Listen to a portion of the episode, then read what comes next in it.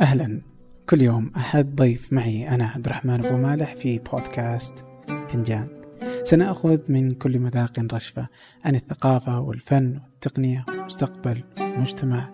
مذاق فيه الكثير من القصص والتساؤلات والتجارب الغريبة لا معايير ولا مواضيع محددة لكن الأكيد هنا كثير من المتعة والفائدة. المجتمع السعودي يتغير بشكل متسارع. عن هذا حق لأهل الاختصاص أن يتحدثوا. ضيفي هو الدكتور عبد السلام الوايل الأستاذ في علم اجتماع المعرفة. درس الماجستير والدكتوراه في أمريكا بين الشرق والغرب. ويعمل الآن أستاذا في جامعة الملك سعود.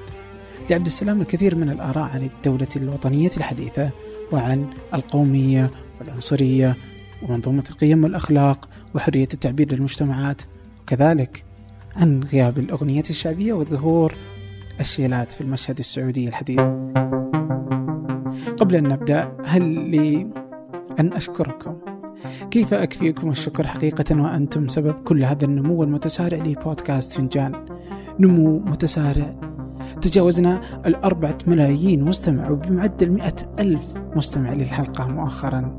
كنت في اجتماع وإذ بي أتفاجأ أن الذي أمامي ليس فقط مستمع نهم لفنجان بل ومجنون أيضا. شغل بودكاست فنجان وهو وين؟ في سيارات أوبر وكريم لكي يعرف السائق؟ عن فنجان لكم مني كل الحب الصادق. شكرا جزيلا بزيلا لكل واحد منكم. ولاقتراحاتكم لشخصيات يستحقون الحديث على فنجان أرسلوا لي على أبو مالح at dot com. أبو مالح at dot com حيث أقرأ جميع الرسائل. أما الآن لنبدأ. أه، وين كنت في أمريكا؟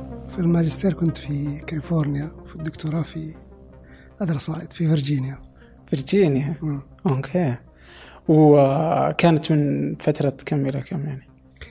ما طولت هناك. قعدت آه، حدود من ال 97 إلى 2006 أوكي. رحت لغة ماجستير دكتوراه. أخذت وقت طويل يعني. ما كان وقتها في السعودية. أنت لحقت وقت ما كان السعوديين دوبهم جايين أنت مشيت. برنامج خادم الحرمين إيه؟ لحقت عليه آخر سنة okay. اللي هو غير ال غير ال structure حق ال communities حق السعوديين غير فيه بشكل كبير طبعا كيف كنتوا قبل يعني؟ قليل مرة يعني؟ قبل الإسلام إيه، حسب ال ال طبعا أنا تنقلت في ثلاث مدن وكلهم ما كان فيهم سعوديين كثير كل المدن الثلاث مثلا مو زي واشنطن دي سي. آه، فالمدينة الأخيرة اللي درست الدكتوراه هي مدينة جامعية هي قريبة لنورث كارولاينا هي فرجينيا okay. بس south اللي فرجينيا تك اللي صار فيها ال shooting اللي قتل فيها 28 واحد. فالسعوديين ما كانوا كثير. واخر سنتين راحوا كانوا تبع أرامكو واجد راحوا. ومن آخر سنة جو السعوديين حقين البرنامج. فلما جو غيروا ال discourse غيروا الشكل حق السعوديين تماما. السعوديين اللي يجون لما كان تقليديا يجون غالبا متزوجين وكذا. فيحافظون يحتفظون بالسمت السعودي. فهم التمثيل الدق يعني التمثيل المخلص للصحوة. okay. يعني ممكن تلقى زوجات متنقبات مع انها تسافر هي وزوجها ما يتنقبون بس لأنهم جو ال community ذي. فتتغطى على أساس ما يشوفون أخويا وكذا. بعدين لما جو البرنامج لا. البنات والأولاد تغير تماما. فكأنه two different era وهو يمكن ما بينهم الا سنه سنتين. عجيب. فعلا يعني خط فاصل. شوفوا. آه في في 11 سبتمبر آه كيف كان الوضع عندكم؟ حسيت يعني بالرعب كذا ولا أنت كنت أصلا في السعودية ولا إيش؟ المفارقة إنه بعد 11 سبتمبر 12 سبتمبر المفترض إني كنت بناقش آه، رسالة الماجستير بناقش الخطة. سوريا ديفنس. فجات قبلها بيوم. طبعا اليوم اللي حصل فيه الحادث أكيد إنه مرعب للكل لأنه ما حد طلع. يعني سعوديين وغير سعوديين. كان معي روميت طلع بالليل ما لقى أي أحد بالشوارع. أوه. اليوم الثاني أنا رحت الجامعة لأن عندي المناقشة. فوانا امشي بال بممرات الجامعة يعني الثياب وكذا. شوف العيون تشوفني كأني أول مرة أدخل الجامعة. كأنهم اكتشفوا وجود واحد سعودي. فاللي وش اللي سواه سبتمبر؟ هو غير كيف يرونك الأمريكان. كانوا يرونك أما إنه يعني مفرغا من الحكم القبلي. أو إنه يعني الصورة النمطية للعربي اللي هي قضية إنه برميل نفط. إنه يعني الله ناس ياهم حلفاء إذا كان الواحد يعرف بالسياسة بشكل دقيق ولا إنهم نوع من التحدي الحضاري. لكن بعد سبتمبر 11 صار في شيء واضح على ال body language حق الناس اللي تتفاعل معهم من ناحية إنك تحولت إلى آه، مصدر محتمل للتهديد. okay. فصار التفاعل ما هو بالشكل السابق لأنه لما نشوف اللي تو قلناه إنك أمة برمي نفط ولا كذا فما في ذاك الاهتمام الكبير. لكن تدخل تسولف مع واحد لما يسألكم تقول السعودية تشوف ردة الفعل فهو أثر من الناحيه دي لكن يجب الاعتراف بانه واحدا طريقة تفاعل المجتمع الأمريكي مع الأقلية مع المسلمين. وبالمناسبة رسالة الماجستير اللي كنت أسويها كنت أسويها عن خطب الجمعة في مساجد في كاليفورنيا. فأصلا هي عن عن آه، كيف تنتج الخطبة هل تنتج الهوية الإسلامية لوحدها ولا كما لاحظت في بعض المساجد أنه آه، بشكل سيمولتنيسلي آه، إنها تنتج الهوية الأمريكية والمسلمة. وكلها مساجد مهاجرين كل الاثنين ف الحدث آه اللي, اللي, اللي لفت انتباهي طريقة تعامل آه آه جيران المساجد اللي كنت أدرسها مع المسجد. آه أول جمعة لاحظت أنه حدثت في أكثر من مسجد. المسجد اللي رحت له واللي كنت أدرس الباقيات. آه الجيران جايبين زهور جايبين ورود جايبين كذا علشان أنه إحنا نحتضنكم. إنكم أنتم جزء منا اننا نؤمن إنكم أنتم أنتم جزء من الظاهرة دي. أوكي. وهذه صورة تختلف عن طبعا الإعلام لما يجيب حتى الاعلام الأمريكي هناك يجيب إنه مظاهرات اليمينيين ضد المسلمين وهذه موجودة لكن هذه أنا شفتها مباشرة فكانت الصورة المقابلة آه ثاني ثالث يوم آه واحد وقفني أمريكي عند مطعم وقال شوف احذرك لا تطلع وانتبه كذا. قلت لا الناس كانت تعاملهم كويس. قال it's only takes one يعني يبغى لك واحد. إيه، عشان تخرب المسألة. فالاكثر شيء لاحظته أو لفت انتباهي هو تأكيد جيران المساجد في ساكرامنتو أنا كنت وقتها في ساكرامنتو اللي عاصمه كاليفورنيا أو في ديفيز كل الأماكن اللي كانت فيها كانت فيها مشاكل. بالضبط أيوه. أو في ديفيز كنت ساكن في ديفيز وأدرس بساكرامنتو. okay. جنب بعضهم.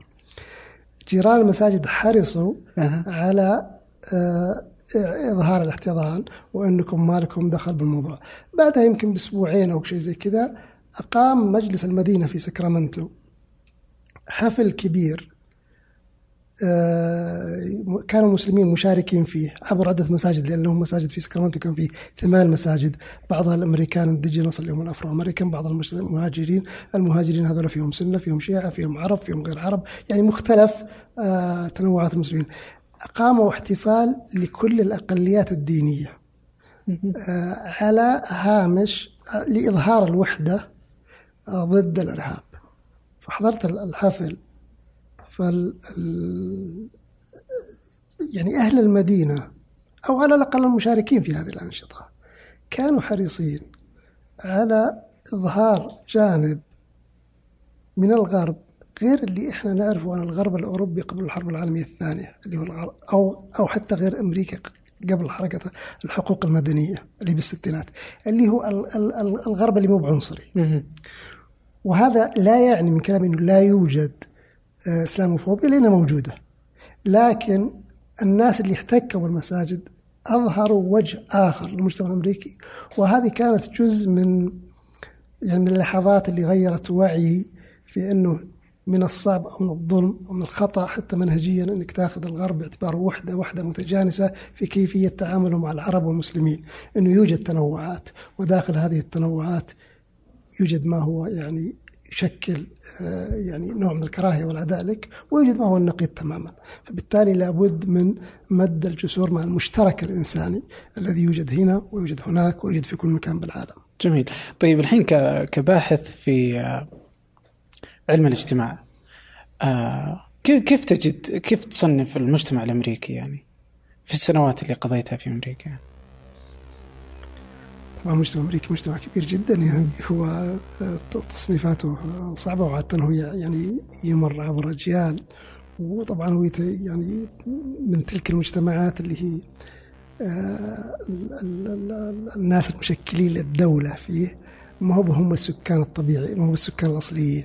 اللي هو الرجل الأبيض القادم من أوروبا أساسا ما بأرضه فيكون بالطريقة دي هو مجتمع مهاجرين.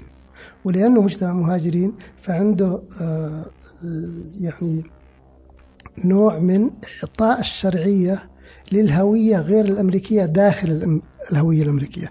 يعني ممكن للمرء أن يكون أمريكي و أمريكي وإيطالي أمريكي وفرنسي أمريكي وبريطاني أمريكي وصيني أمريكي وياباني أمريكي وعربي.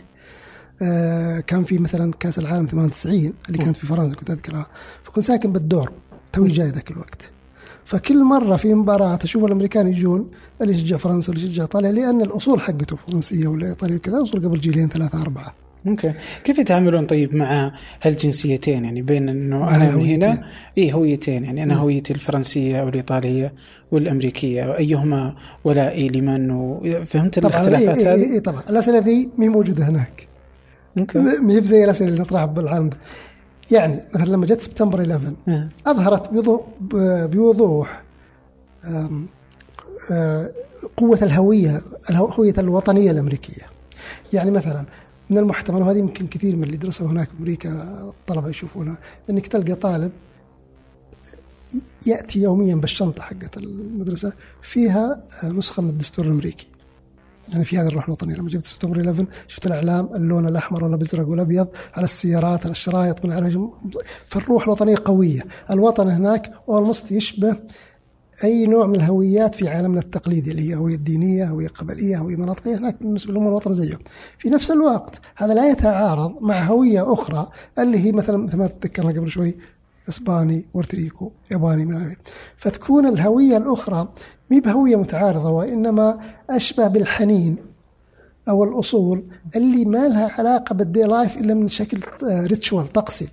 okay. لكنه مهب موضوعه في معارضة المصالح الأمريكية وكان آه، آه، تحدي بعض المسلمين المهاجرين مو بال مو بالافرو أمريكان تحدي بعض المسلمين المهاجرين اللي أقاموا وقت طويل هناك وهذا اللي درستهم في الماجستير. تحديهم إنه هل نستطيع أن نكون مثل التشكيلات المهاجرة الأمريكية الأخرى بحيث يكون لنا هويتنا الأمريكية كمواطنين لأنهم مهاجرين لهم 30 سنة ومعهم جنسيات ومسلمين في نفس الوقت. فكيف الخطاب حق المسجد اللي هو مثلا خطبة الجمعة الدروس من عارف إيش طريقة تنظيم الحياة الاجتماعية داخل المسجد المسجد نادي اجتماعي هناك. صحيح. كيف الخطاب حق المسجد ممكن أن يعكس هذا التوجه أنه يكون مسلم وامريكي بنفس الوقت. فعلا. فمقابل مثلا المسجد اللي يحذر من الحضارة الأمريكية اللي هو الخطاب التقليدي اللي نعرفه موجود كثير بالمساجد المهاجرين هناك. في مساجد مهاجرين تركز على إنه نحن أمريكان ونحن مسلمين. وفي كان حكاية طريفة بال... بال... بال... إنه أول خطبة جمعة بعد سبتمبر 11 اللي رحت له المسجد كان المساجد اللي يعيد إنتاج الهويتين بشكل متعاقب الأمريكية والمسلمة. وعادة من أجل هذا يسوون الخطبة بالإنجليزي لين تصير باللغة الوطنية. هم نهاية الخطبة يردد بعض الأدعية بالعربي اللي التقليدية. ممكن. فكانت الخطبة ذاك الوقت مي بأول خطبة بعد سبتمبر 2000 sorry كانت أول خطبة بعد بدء الضرب على أفغانستان اللي بعد سبتمبر 11 بكذا أسبوع ناسي بالضبط. فكان الخطيب أذكره باكستاني موضوع الخطبة واضح. we support our troops نحن ندعم قواتنا وقرار رئيسنا في أنه يضرب أفغانستان. وهو باكستاني جنب أفغانستان مو بعيد. لأنه إحنا أمريكان. بعدين لما قال خلص الخطبة بدا بدأ الأدعية قال اللهم انصر المجاهدين في كل مكان. هذا التناقض. هذا التناقض الدنيوي في داخل الخطاب نفسه ما بين المكونين. لكنه يعني شجعان ومصرين على خوض التحدي إنه ممكن نصير هذه وهذه ممكن نصير أمريكان ندافع عن مصالح أمريكا كذا. آه آه يعني هذا هويتنا الوطنية وإحنا من مصالحها. وإحنا في الأخير آه آه أيضا مسلمين فالإسلام هو دين مثلا روحاني آه علاقة بيني وبين الله وقضيه السياسة هذه قضية مختلفة. فلا تملك إلا أن تحييهم على هذه الشجاعة مثلا. فعلا. و, و القرار خوض هذا التحدي. طبعا أساس التحدي هو كان اجتماعي لأنهم لهم 30 سنة هناك. بناتهم ولدوا هناك وعاشرون آه، كيف يعني مثلا ممكن يقوون العلاقات بين الأولاد والبنات وكذا. فكان فكرة أنه نعيش داخل المساجد حياة أمريكية نخلي الأولاد والبنات يعني ممكن ذي ميت ايتش أذر يصير في خطبة زواج أصلا ما ما يعنسن. فياخذك تيار الحياة الأمريكي وفعلا يعني بس أنه هنا نقطة اللي هي يعني كذا لطالما يعني تجدها أنها بتشكل معضلة للمسلم اللي يعيش في الدول الغربية يعني خصوصا اللي المهاجرين كذا اللي الولاء مفترض إنه آه للإسلام لأنه إسلام كدولة وإنه يجب إنك تنصر أخوك نعم. وهكذا نعم. ومن ثم تجد مثلا أمريكا ولا بريطانيا وزي كذا اللي ممكن حاربت أفغانستان فتجد إنه كيف ممكن يكون هذا الشكل في المجتمع يعني. نعم. هو الولاء الإسلام هو من عاد تجي الإسلام هل الإسلام دولة ولا دين روحي؟ فالواحد عايش هناك وقراره إنه ما راح يرجع وعياله بيعيشون هناك. يكون هو في سياق لاحظ الأقليات المسلمة في كل بلد لما يكونون أقلية. تراهم يكونون من أشد المدافعين عن العلمانيه يعني مثلا أذكر في الهند لما كان يحكمها حزب المؤتمر حق غاندي. علماني في في بداية التسعينات جت انتخابات الحزب الهندوسي فخافوا المسلمين من إنه يحكم حزب ذو خلفية دينية. فالمسلم في بلدان لما يكون أقلية مسلمين أقلية في بلدان تحكمها العلمانيه يكون يرى إنه من صالحه شخصيا من صالح أسرته من صالح إخوانه المسلمين من صالح الإسلام أن تستمر هذه القيم فيتشربها. فيبدأ يرى الإسلام باعتباره شيء لتنظيم حياته الشخصية ولعلاقته بالله. لكن الإسلام كدولة مو موجود بواقع إلا هو كعالم مثله هو مضطر أنه يواجه الواقع كما هو. فبالتالي لكي لا ينبذ أو ما تصدق عليه توصيفات الإسلاموفوبيا اليمينيين البيض بأن هذول المسلمين ضد وطننا حتى معهم جنسياتنا لكي لا تصدق عليه أوصاف الأعداء فهو من أجل أن يخيب هذه الأوصاف عليه أن يتوافق ويوجد أي صيغة من التوافق والبشر هذا تاريخهم بالعادة ما بين الهويتين بدل افتراض أنه حتما هم متناقضات. ممكن في صيغة لهم أنهم آه، يكونوا في حالة توافق وانسجام. عجيب. طيب أنت في فترتك أنت عاصرت أشياء كثيرة أحس. نعم. آه من ضمنها مثلا احتلال العراق. نعم 2003 كيف كانت كيف كنت تشوفه يعني؟ في هذه في مرحلة كنت بالدكتوراه وكانت طبعا هي بدأت التسريبات من سبتمبر 2002 أوكي أعتقد من سبتمبر 2002 طبعا العمليات الحربية بدأت بمارس 2003 فكان في جدل كذا في الجامعة من المنظمات الطلابية الأمريكية. حول قضية هل نروح للحرب ولا لا لأنه مبرر الذهاب هي وجود أسلحة كيماوية عند صدام حسين. وهذا المبرر مو واضح لأن منظمة الأسلحة النووية اللي هي حقت البرادعي قالت ما في أسلحة. فلذلك المجتمع الأمريكي عاش جدل. نحن نعرف إنه ذاك الوقت كان فترة بوش 11 اللي هي حزب جمهوري وكان المحافظين الجدد. فال احزاب الحركات الطلابية الديمقراطيين اللي anti-war ضد الحرب منظمات حقوق الإنسان الخضر كلهم كانوا ضد الذهاب إلى الحرب. فجو مرة عقدوا في فيرجينيا تك كانوا يسوي مناظرة ما بين اللي يأيدون الذهاب للحرب واللي ضد اللي يذهبون للحرب كانوا أربعة أربعة. كانوا كلهم أمريكان إلا أنا أخذوني معهم. فصرت على stage وهو قرار وطني قرار لأمريكا. ما أدري ليش أنا وافقت. المهم وأذكر حتى واحد من المعلقين كان مو من الطلبة من المعلقين من الحاضرين يعني من الطلاب. إنه يعني شكرا لكم وجودكم لأنه محتمل حتى وجودكم مهدد من إنكم كيف تنظمون. فاستغربت إنه يعني قد تكون يعني فعالية زي كذا محل أخذ ورد من قبل القوات الامنيه الأمنية لأنه ذاك اليوم ال Patriot Act اللي هو النظام اللي ضد الإرهاب المراقبة فيه والاشياء هذه. فالمهم آه آه هذه الأنشطة اللي كانت قائمة بالجامعة بس إحنا نعرف إنه لما بدأت الحرب توحد الشعب الأمريكي خلف الرئيس وهذه عادة تصير بالدول ولما انتهت الحرب آه بوش الإبن أخذ يمكن واحدة من أعلى التأييد التاريخ الأمريكي وطبعا في 2006 أخذ واحدة من أقل نسب التأييد لرئيس أمريكي في حياته. لأن إحنا نعرف أنه في البداية انتصروا بسرعة فأعتقد أنه المسألة يعني تشبه ما حدث في اليابان بعد الحرب العالمية الثانية وبألمانيا أنه خلاص انتهى الموضوع. لكن لما بدأت العمليات الحربية والقتال الطائفي بين السنة والشيعة انخفضت شعبية الحرب بشكل كبير هل أخطأت أصلا الإدارة الأمريكية في دخول حرب العراق؟ بلا شك بلا شك. ال ال ال إذا كان الأساس اللي على أساسه ذهبت أمريكا الحرب غير موجود. أوكي. وصار ما في أسلحة نووية. بالتالي مسوغ الحرب غير موجود غير النتائج اللي تمت وصار بعدها في المنطقة. وطبعا السياسة الأمريكية من 2008 إلى اليوم هي تقوم على أساس إنه ذاك القرار كان خاطئ يعني. مستمعي فنجان القدامى يعرفون إكسير البن. والأصدقاء في إكسير البن كانوا داعمين لفنجان أكثر من مرة. هذه المرة عندهم خدمة جديدة إحنا في ثمانية نستخدمها وهي مريحة جدا. لكن قبل أحكيكم عن الخدمة إذا كنتم من سكان الرياض ودي أنصحكم نصيحة. وهي أنكم تزورون فرع إكسير البن الجديد في الحمراء. فرع رائع صممته شهد العزاز إحدى ضيوف فنجان السابقين. كنا في ثمانية في هذه الخدمة من أوائل الناس المشتركين فيها. هي اشتراك شهري عبر المتجر الإلكتروني تصلك نكهتين مختلفتين من البن كل شهر. شهر من السلفادور وكينيا شهر ثاني من إثيوبيا واليمن. ولا تتعب نفسك وتحتار وتختار. اشترك مرة واحدة واستمتع بالقهوة تصلك أينما كنت في السعودية أو خارج السعودية. الاشتراك في الخدمة متوفر عن طريق موقعهم اكسيرالبون.com elixirbunn.com أو ابحث في جوجل إكسير البن راح يكونون في أول النتائج. وي آه سواء اشتركت في الخدمة أو لا إذا رحت الفرع اهمس في إذن الساقي فنجان. يمكن يعطونك قهوة ببلاش.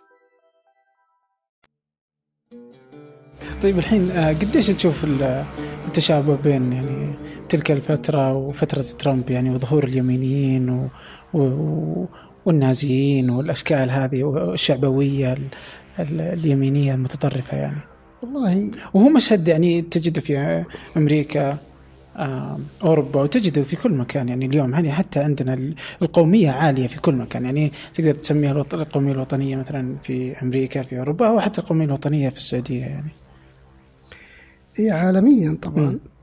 وكان فيها اليوم تصريح أعتقد الأمس لهنري كيسنجر إنه ترامب وعى أم لم يعي هو يؤسس لمرحلة جديدة. وطبعا في كلام إنه يعني انتخاب ترامب بهالشكل يعني موت الليبرال يعني تهديد كبير للليبرالية.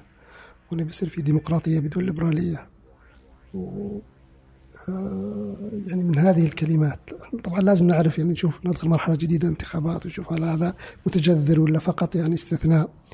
لكن واضح إن إن إن يعني الحكم على ترامب هل هو يميني؟ خالص. هو ترى صعب لأنه في مؤشرات يمينية وفي مؤشرات يسارية من سياسته. فيبدو أن وصف كيسنجر دقيق أنه هذه مرحلة جديدة للبشرية تدخلها. ممكن هي يعني مرحلة ما بعد يعني انتهت النظام الدولي اللي كان قائم بعد الحرب العالمية الثانية أو النظام الايديولوجيا الدولية القائم. وقد يكون يعني فيها زي ما تفضلت يعني انه وطنية عالية وهذا معناه أنه يبي يهدد كثير من القيم الليبرالية اللي فيها التسامح والتسامح والأشياء هذه. فما ندري صراحة بالمستقبل إحنا حقين العلوم الاجتماعية يعني نفضل أن نتأمل ما حصل من اللحظة دي وقبل ولا نقول شيء عن المستقبل لأن نخاف إن أدواتنا لا تمدنا بالقدرة على التحليل وعلى التنبؤ. okay. طيب زين الحين علم الاجتماع يبدو كذا كذا للسعوديين علم الاجتماع علم غائب يعني ما حد يعرف وش العلم ذا. نادرا تلقى أحد يعني آه، يدرس يعني المجتمع السعودي في علوم الاجتماع آه، دكاترة الاجتماع قلة دراسات الاجتماعية اللي تدور على السعودية مع كل التحولات تصبح وتمر فيها السعودية لا تكاد تكون موجودة يعني إن كانت هناك أصلا فتكون محبوسة في الأرفف يعني لمجرد يعني ما أدري والله وش يعني ترقيات ولا سمها ما شئت يعني. وش أصلا علم الاجتماع؟ وش علم الاجتماع المعرفي برضو؟ وش المشهد السعودي في هذا العلم يعني؟ okay هو طبعا علم الاجتماع لما لما نشأ في الأساس في منتصف القرن النصف الثاني من القرن التاسع عشر ونشأ بعد انهيار النظام الإقطاعي وانهيار المنظومة القيمية اللي كان قائم عليها النظام الإقطاعي وانبثاق مجتمع جديد أو نظام اجتماعي جديد اللي هو النظام الرأسمالي. فبالتالي اللي هي المرحلة اللي مرحلة ما في stability منظومة قيمية انهارت.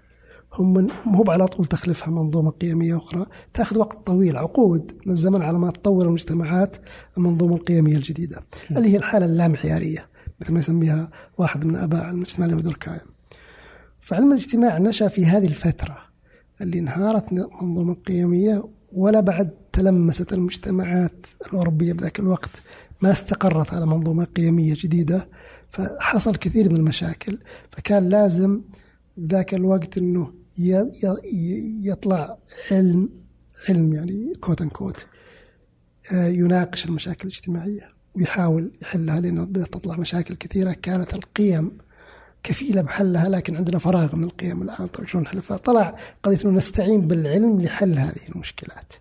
فكان المنظور تفاؤلي في ذاك الوقت إنه زي ما العلوم تقدر تكتشف يعني وش المشاكل بالعلوم الطبيعية ممكن يصير في علم آه، في المجتمع إنه نسوي علم ونكتشف المشاكل وشلون نحلها ونسيطر عليها. هذه هذا التصور الساذج. ليش ساذج؟ لأنه طبيعة مشكلات البشر ما هي بزي آه، في طبيعتها ما بزي مشكلات الطبيعة. لا يمكن التحكم بها. الخصائص حقتها تختلف. أنت مثلا إذا أردت أن تعرف مشكلة آه، الاحتباس الحراري فالاحتباس الحراري إذا حدث بسبب المادة الفلانية كل مكان بيحدث نفس الشيء يعني تتوقع. لكن إذا أردت أن تحدث ليش مثلا مشكلة العنف الأسري مثلا ولا الجريمة ولا الإرهاب ولا ولا الانتحار ولا, ولا الانتحار هي تختلف كثير جدا الكلتشر الشخصية ثقافه المجتمع البناء الاجتماعي. فهذه يعني بعدين عاد بالقرن العشرين اتضح إنه دراسة المجتمعات أو دراسة المجتمع أصعب بكثير من دراسة العلوم الطبيعية على أساس كذا. بداية من ستينات القرن العشرين اللي هو اهتزاز عقد اهتزاز القناعة بالحداثة ككل وظهور موجات ما بعد الحداثة. آه، بدأت تدخل آه، أكثر آه، مناهج غير علموية اللي هي النريشن المناهج الكيفية في في دراسة المجتمع. يعني بدل ما هي بأرقام وكويجنز وكذا صار فيه قضية المقابلات الملاحظات الأشياء هذه. okay.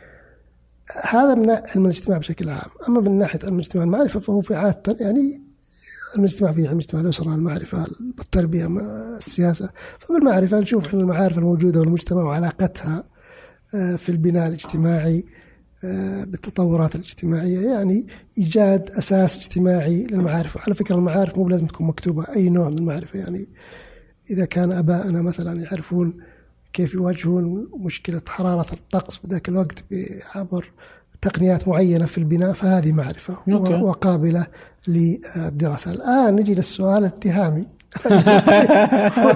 وين علم الاجتماع السعودي؟ فعلا لأن علم الاجتماع يعني جزء منه يعني داخل بالفكر والفلسفة جزء منه اللي هو بالمنهج العلمي الصارم اللي يدرس المشكلات بشكل يعني صوري فجزء منه تطبيقي يعني فقط دراسة المشكلة والنتائج وما نعرف إيش وجزء منه جانب فكري معقد اللي موجود في السعودية والعالم العربي بشكل كبير. يوم في مشكلة المجتمع في العالم العربي بشكل كبير. إنه ممكن تجري الدراسات اللي تتبع المنهج العلمي الصارم في دراسة مشكلات محددة.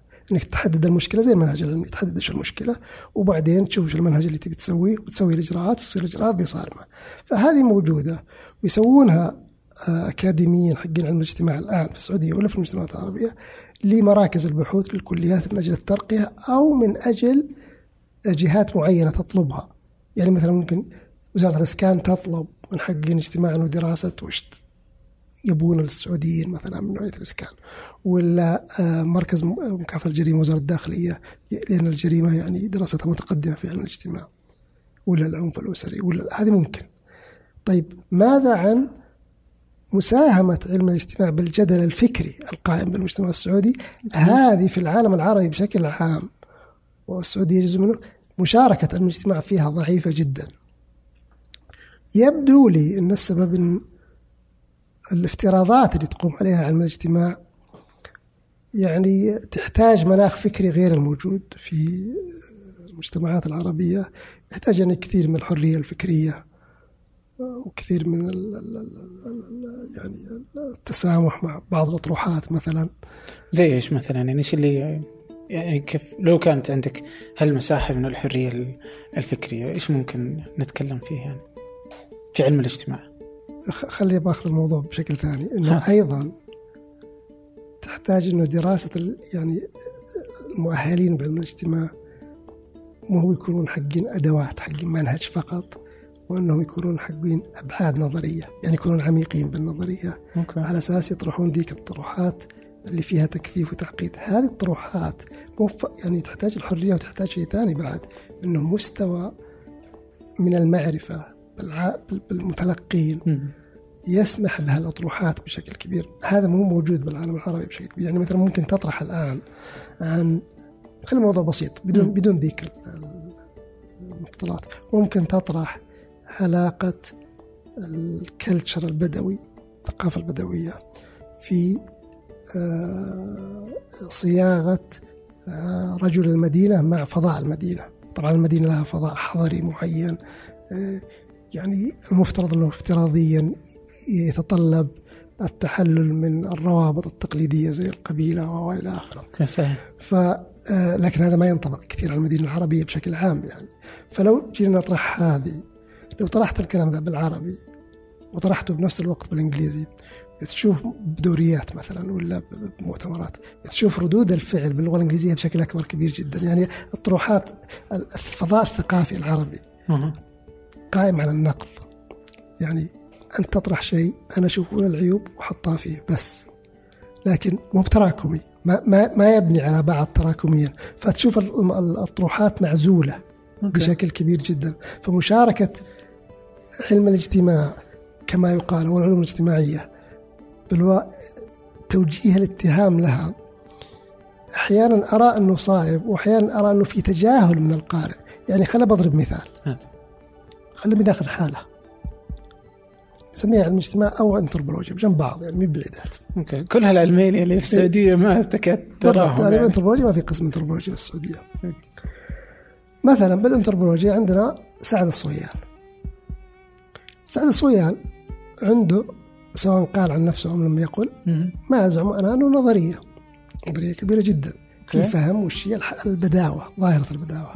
في هذه النظرية سعد الصويان يقلب الأدبيات يعني الأدبيات المقولات الموجودة قبل عن ما هي ظاهرة البداوة. ظاهرة البداوة بالأدبيات العربية الموجودة وهو يتناول هذا الموضوع بشكل واضح. إنه بداوة زي بدائية. بعلم الاجتماع بدائية تختلف تماما عن بداوة. التاريخ الفكري مو فقط علم الاجتماع التاريخ الفكري بشكل عام. البدائية اللي هي لا يوجد أسرة لا يوجد نظام أسرة لا يوجد نظام تملك لا يوجد استئناس حيوان لا يوجد زراعة. هذه البدائية اللي هو الإنسان الوحشي. أوكي. البداوة عندهم نظام الأسرة. عندهم استئناس الحيوان القدرة على تطويع الحيوان. هذه معرفة وتقنية. صارت موجودة معناه موجود مجتمع مركب من ناحية النظام الاجتماعي. بالتالي هو يناقش على هذا الاساس الأدبيات العربية تقول البداوة زي البداية من ابن خلدون اليوم؟ ويقول لا لا لا. مي بكذا هم من يطرح مستعينا بالتراث الأنثروبولوجي العالمي نظريته بحيث إنه يجعل البداوة قرينة التحضر كأنه خطين متوازيين خاصة في, في الوطن العربي. هم في الجزيرة العربية بشكل كبير يطرح إنه متصل يعني الخط اللي ما بين البداوة والتحضر ما هو بذاك الكبير وأمثلته لأنه مهتم بالشعر الشعبي أمثلته كلها من الشعر الشعبي والحكايات اللي هي تعضد هذه النظرية وتدعمها. حكايات قصص حوادث شعر شعبي. هذه طروحة كبيرة جدا. نعم. طيب كم تم تداولها في اليومي في الجرائد مثلا؟ في الم... مو بذاك الكثير. ترى سعد الصويان حضوره بشكل بشكل مختلف حضوره لأنه عارف بالشعر الشعبي. حضوره لكن مو بالنظرية. مم. اللي اللي هي آه آه فعلا قدر بمهارة إنه يقلب ال- ال- ال- الطروحات النظرية upside down okay. ويعضدها بمهارة ف- آه، فائقة فعلا. حضور الرجل وعنده حضور حضور لأنه يعرف بالشعر الشعبي. مو لاجل النظرية مو ولا لأجل ال- ولا. إيه. الانثروبولوجيا. أي بالضبط اللي هي نظرية الانثروبولوجيا اللي عنده فإذا المزاج القارئ العربي مو بذاك المزاج اللي يحتفي بالنظرية بشكل كبير ويتداولها ويأخذها ويعطيها. أوكي. تدري إني أنا اليوم وبسوي هالفرضيه لو أكتب اليوم مادحا الكلام اللي قلناه قبل شوي اتناول شغل سعد الصويان وأكتبه وأحطه بمقاله بجريده الرياض وأكاد ما اعرف إيش. هم من أكتب وعندي تقدر يعني إنك تنتقد سعد الصويان بتلقى عليه أي واحد عنده طرق هذه بتلقى عليه هم من أكتب مقالة ثانية وزي ما تقول أنتقد بقسوة سعد الصويان وأكيد إني بلقى عليه 100% يعني اللي هي اي واحد عنده طرق هذه بتلقى. أكيد. تدري لو انشرهم بيوم واحد إن الشهرة للمقال اللي ينتقد سعد الصويان بينما اللي يتناول نظريته اللي هو شغل أكبر ما حد انتبه له. المزاج مزاج تعرف شغل الشعر النقايض بين جرير والفرزدق؟ أوكي. هذه النفسية العربية. النفسية العربية قائم إنه تعال أنت تعرف تنتقد فلان وتوريه الشهر اذا أنت نجم. okay. أما إنك تكتشف الجواهر وتعلي منها ما حد يجيبك اي لا قصف الجبهة هو أوه هذه فهذا ترى هذا يؤثر على التراكمية. okay والتراكمية شرط للعلم.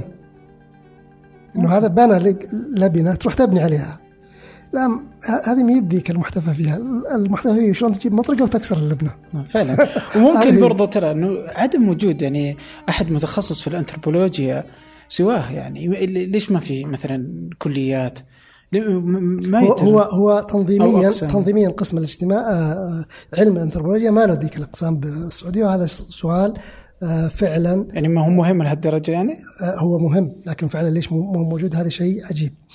ال- الشيء الثاني لو رجعنا لعلم الاجتماع نفسه مثلا أطروح في كتاب للدكتور بكر باقادر وثريا عريض وفي كتاب للدكتور آه، مو ثريا ثريا التركي sorry. وفي كتاب للدكتور ثريا التركي ودونالد كول. كتاب بالدكتور بكر باقادر وثريا التركي narrations هي انثروبولوجيا وهو اجتماع. بكر باقادر اجتماع. عن الحياة في جدة.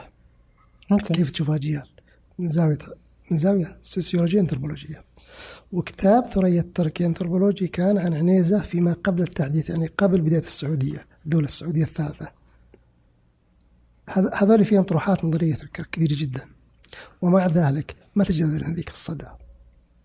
يمكن كتاب عنيزه لأنه أعتقد إنه موجود بالإنجليزي. يمكن الريفيوز والقراءات والتعليقات عليه بالإنجليزي أكثر رغم إنه مو مجتمعهم.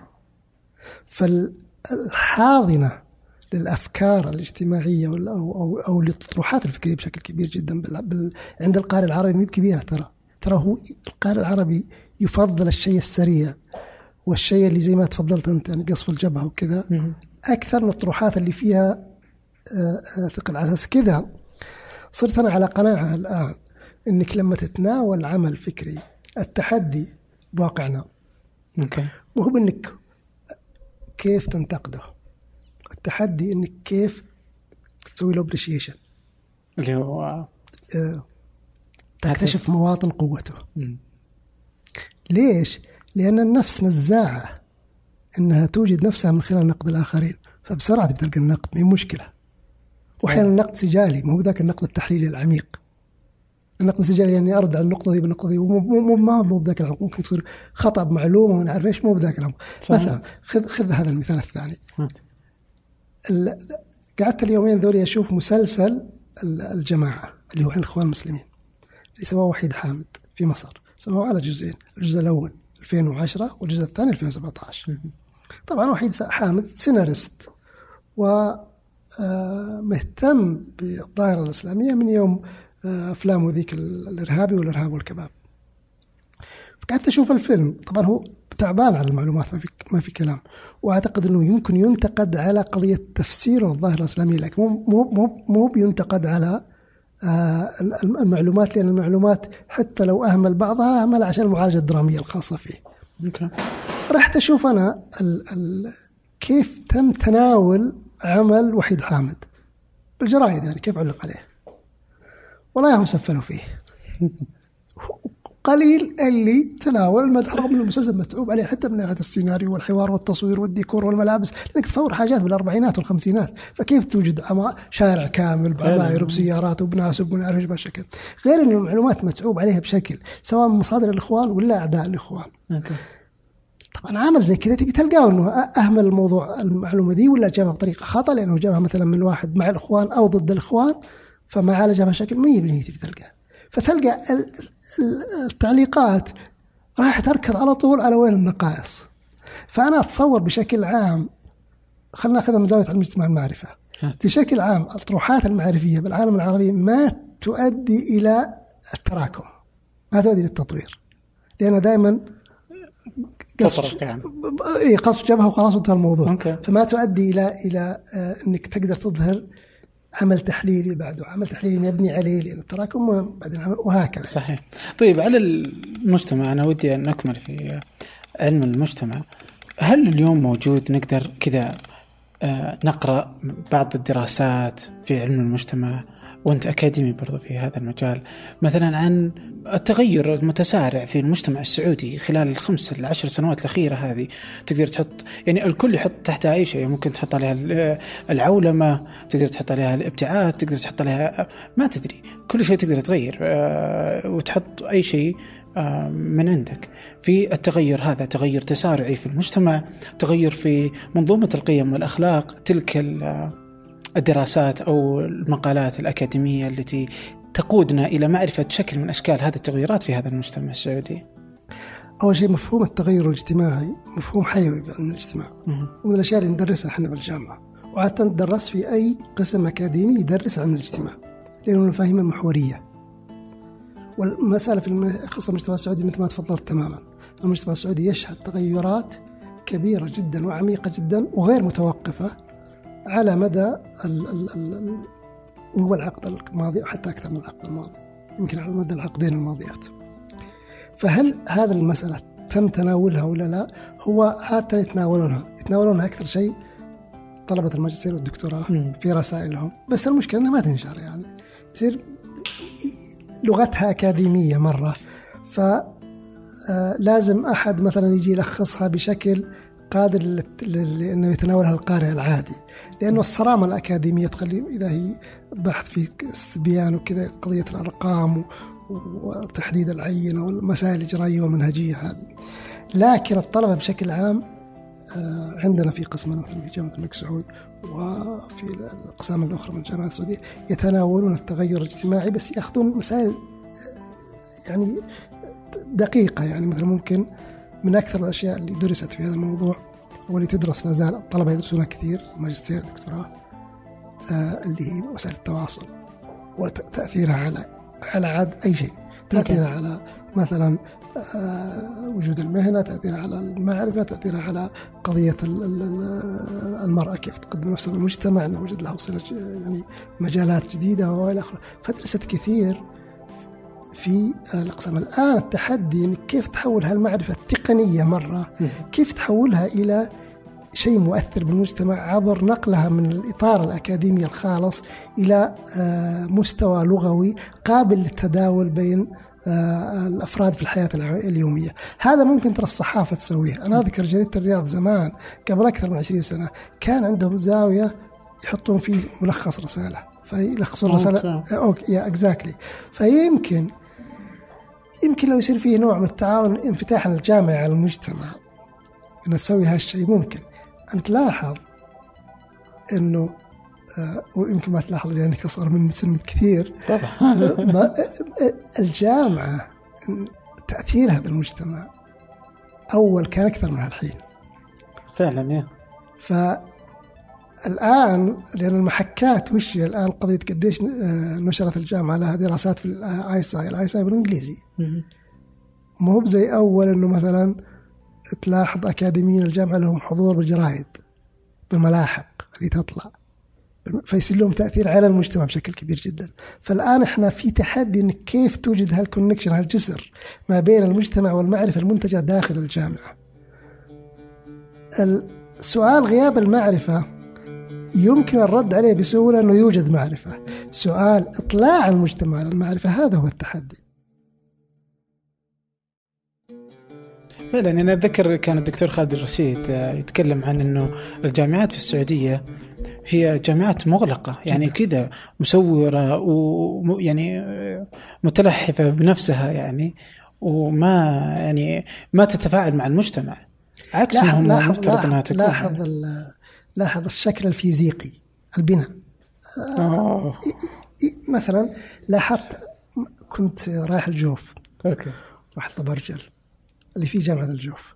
جامعة الجوف تبعد عن مدينة الجوف 30 كيلو. الكليات اللي هي فرع في محافظة طبرجل اللي طبرجل 250 كيلو من الجوف مثلا تبعد عن طبرجل 30 كيلو. وهذا قصوا على الجامعات الناشئة. لاحظ عندنا الجامعات بالرياض مثلا. م. أنا الجامعات اللي درست بهن عادة تكون الجامعة بالداون تاون مثلا وتكون أنت تطلع مباشرة مباشرة عندك المقهى ومحل البيتزا. صح. بصورة الجامعة يعني تقدر تطلع لو عندك ساعة تروح تذاكر وترجع. موعد لك زميل ولا ولا دكتور تواعده بمقهى خارج الجامعة رجليك تروح وتجي هذه مين موجودة عندنا. علشان تطلع من الجامعة للحارة يبغالك تدق سلف تحرك السيارة. إيه. وهذا ومسورة وهناك تلقى إنه وسط إذا كانت المدينة إذا كانت مصورة بهالشكل بعيدة ومعزولة في فضاءات يعني ما بين السور إلى الكليات تأخذ وقت وشارع وما نعرف إيش وكذا. إذا كيف تنظم آه، فعاليات آه، ثقافية نقاش ما نعرف إيش. فالجامعات الحقيقة قدامنا هو الجامعة لما تقام عالميا قدامها ثلاث ثلاث آه، رسالتها هي ثلاث توجه لثلاث فئات أو, أو ثلاث أشغال. الشغل الأول هو التدريس. الشغل الثاني اللي هو البحث العلمي. الهدف الثالث اللي هو آه، خدمة المجتمع. فهذه الجامعات عندنا قائمة بالثنتين الأولات اللي هو التدريس والبحث العلمي. مشكلة التركيز على البحث العلمي اللي هو قديش إحنا موجودين مثلا بال ISI عشان شنغهاي يرفع التصنيف حق الجامعة. التركيز عليه صار على حساب خدمة المجتمع ممكن. فصرنا يعني مثلا زي ملحق جريدة الرياض قبل 25 سنة تجي تفتح تلقى سعد البازعي سعد الصويان وعبد الله الغذامي وهوش وشيل وحط وكذا ومعرفة ساهمت وعبد الرحمن الطيب الأنصاري بالتراث منصور الحازمي معرفة ساهمت أو آه، طروحات ساهمت في توجيه معرفة المجتمع. أوكي.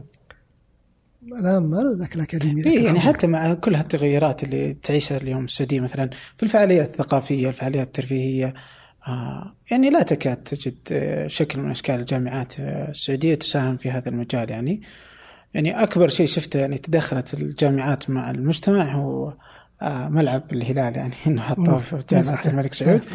عدا ذلك يعني تبدو مساهمته ضعيفة أنا يعني. ساكن بالجامعة. م. فلما تجي مباريات الهلال نشوف السيارات جوا الجامعة كثير أحس بأن الجامعة آه، يتدفق الدم في عروقها. إنها انفتحت المجتمع مو فقط الطلاب اللي جايين. فهذا كان مؤشر جيد الحقيقة. وشكرا لإحضار هذا الجانب لأنه صراحة مهم رمزيا مهم. فالفعاليات الثقافية ينادون الاكاديميين عادة بالذات حقين الأدب. الثقافة عندنا هي الأدب. اي المفترض إنه مو كذا. هي مو بكذا. المفترض. صراحة عاد هذه قضية الثقافة. ليش مسيطر عليها الشأن الأدبي؟ لأن العقل العربي عقل بياني وكذا. يحضرون لكن الفعالية الثقافية حقت مثقفين ماذا عن الانفتاح على المجتمع الأكبر؟ اللي هي وسائل التواصل اللي هي الجرايد الراديو ما أعرف إيش. أعتقد إن الجامعة نفسها إدارات الجامعات يجب إنها تنتبه لهذه الوظيفة خدمة المجتمع واحدة من مؤشراتها هذه. طبعا بالجامعات خدمة المجتمع تراك ممكن تحط دورات دورات عادية. أول يحطون دورات شلون تحط تكتب لها كاتبة مثلا زمان دورات أنا أذكر بيركلي في دورات حق العصر وشلون تصير روائي وشلون تصير شاعر. موجودة بالمدى فهذه من خدمة المجتمع. فما يجب إنه إدارات الجامعات تركز على قضية موقعنا في الشنغهاي. ولا تصنيف التايمز التصنيفات الدولية على حساب إنه قد ما هي خدمة الجامعة للمجتمع. وهذه مشكلة المعرفة في العالم الثالث بشكل عام. أذكر آه، مثال شهير. كان في واحد يتكلم عن أعتقد غانا. okay. عن علاقة المعرفة اللي تنتجها الجامعات هناك بالمجتمع الغاني. زي السؤال اللي إحنا فيه. أوكي. فيقول إنه في دكتور دكتور بالفيزياء. يقول لقيته قاعد يسوي بحوث عن الفيزياء النووية. وغانا ما عندها مفاعل نووي. يقول في المقابل غانا عندهم اختراع غريب. أنا نسيت المثال وشه لكنه عندهم اختراع قدور قدور عادية مهم. تقليديا. فهو يقول ممكن القدور دي فيزيائيا تطور بحيث إنها تصنع ماني عارف إيش بهالشكل. فيقول رحت للدكتور وقلت له يتكلم غربي. قلت له بدل ما تسوي بحوث بالفيزياء النووية وأنتم ما عندكم في مفاعل نووي ورا ما تساعد هل يصنعون القدور بحيث إن قدورهم تصنع بشكل أح- أحسن و- و- وتنتج آه، يعني تصدر للخارج. كان أنا لا ساعدتهم في مجلة دورية علمية بالخارج تبي تنشر لي بحث ما تنشر لي بحث. فال science الدولي طريقة تنظيمه هو في في أزمة أخلاقية هنا إن تنظيم العلوم عالميا موجهة لخدمة المجتمعات المنتجة.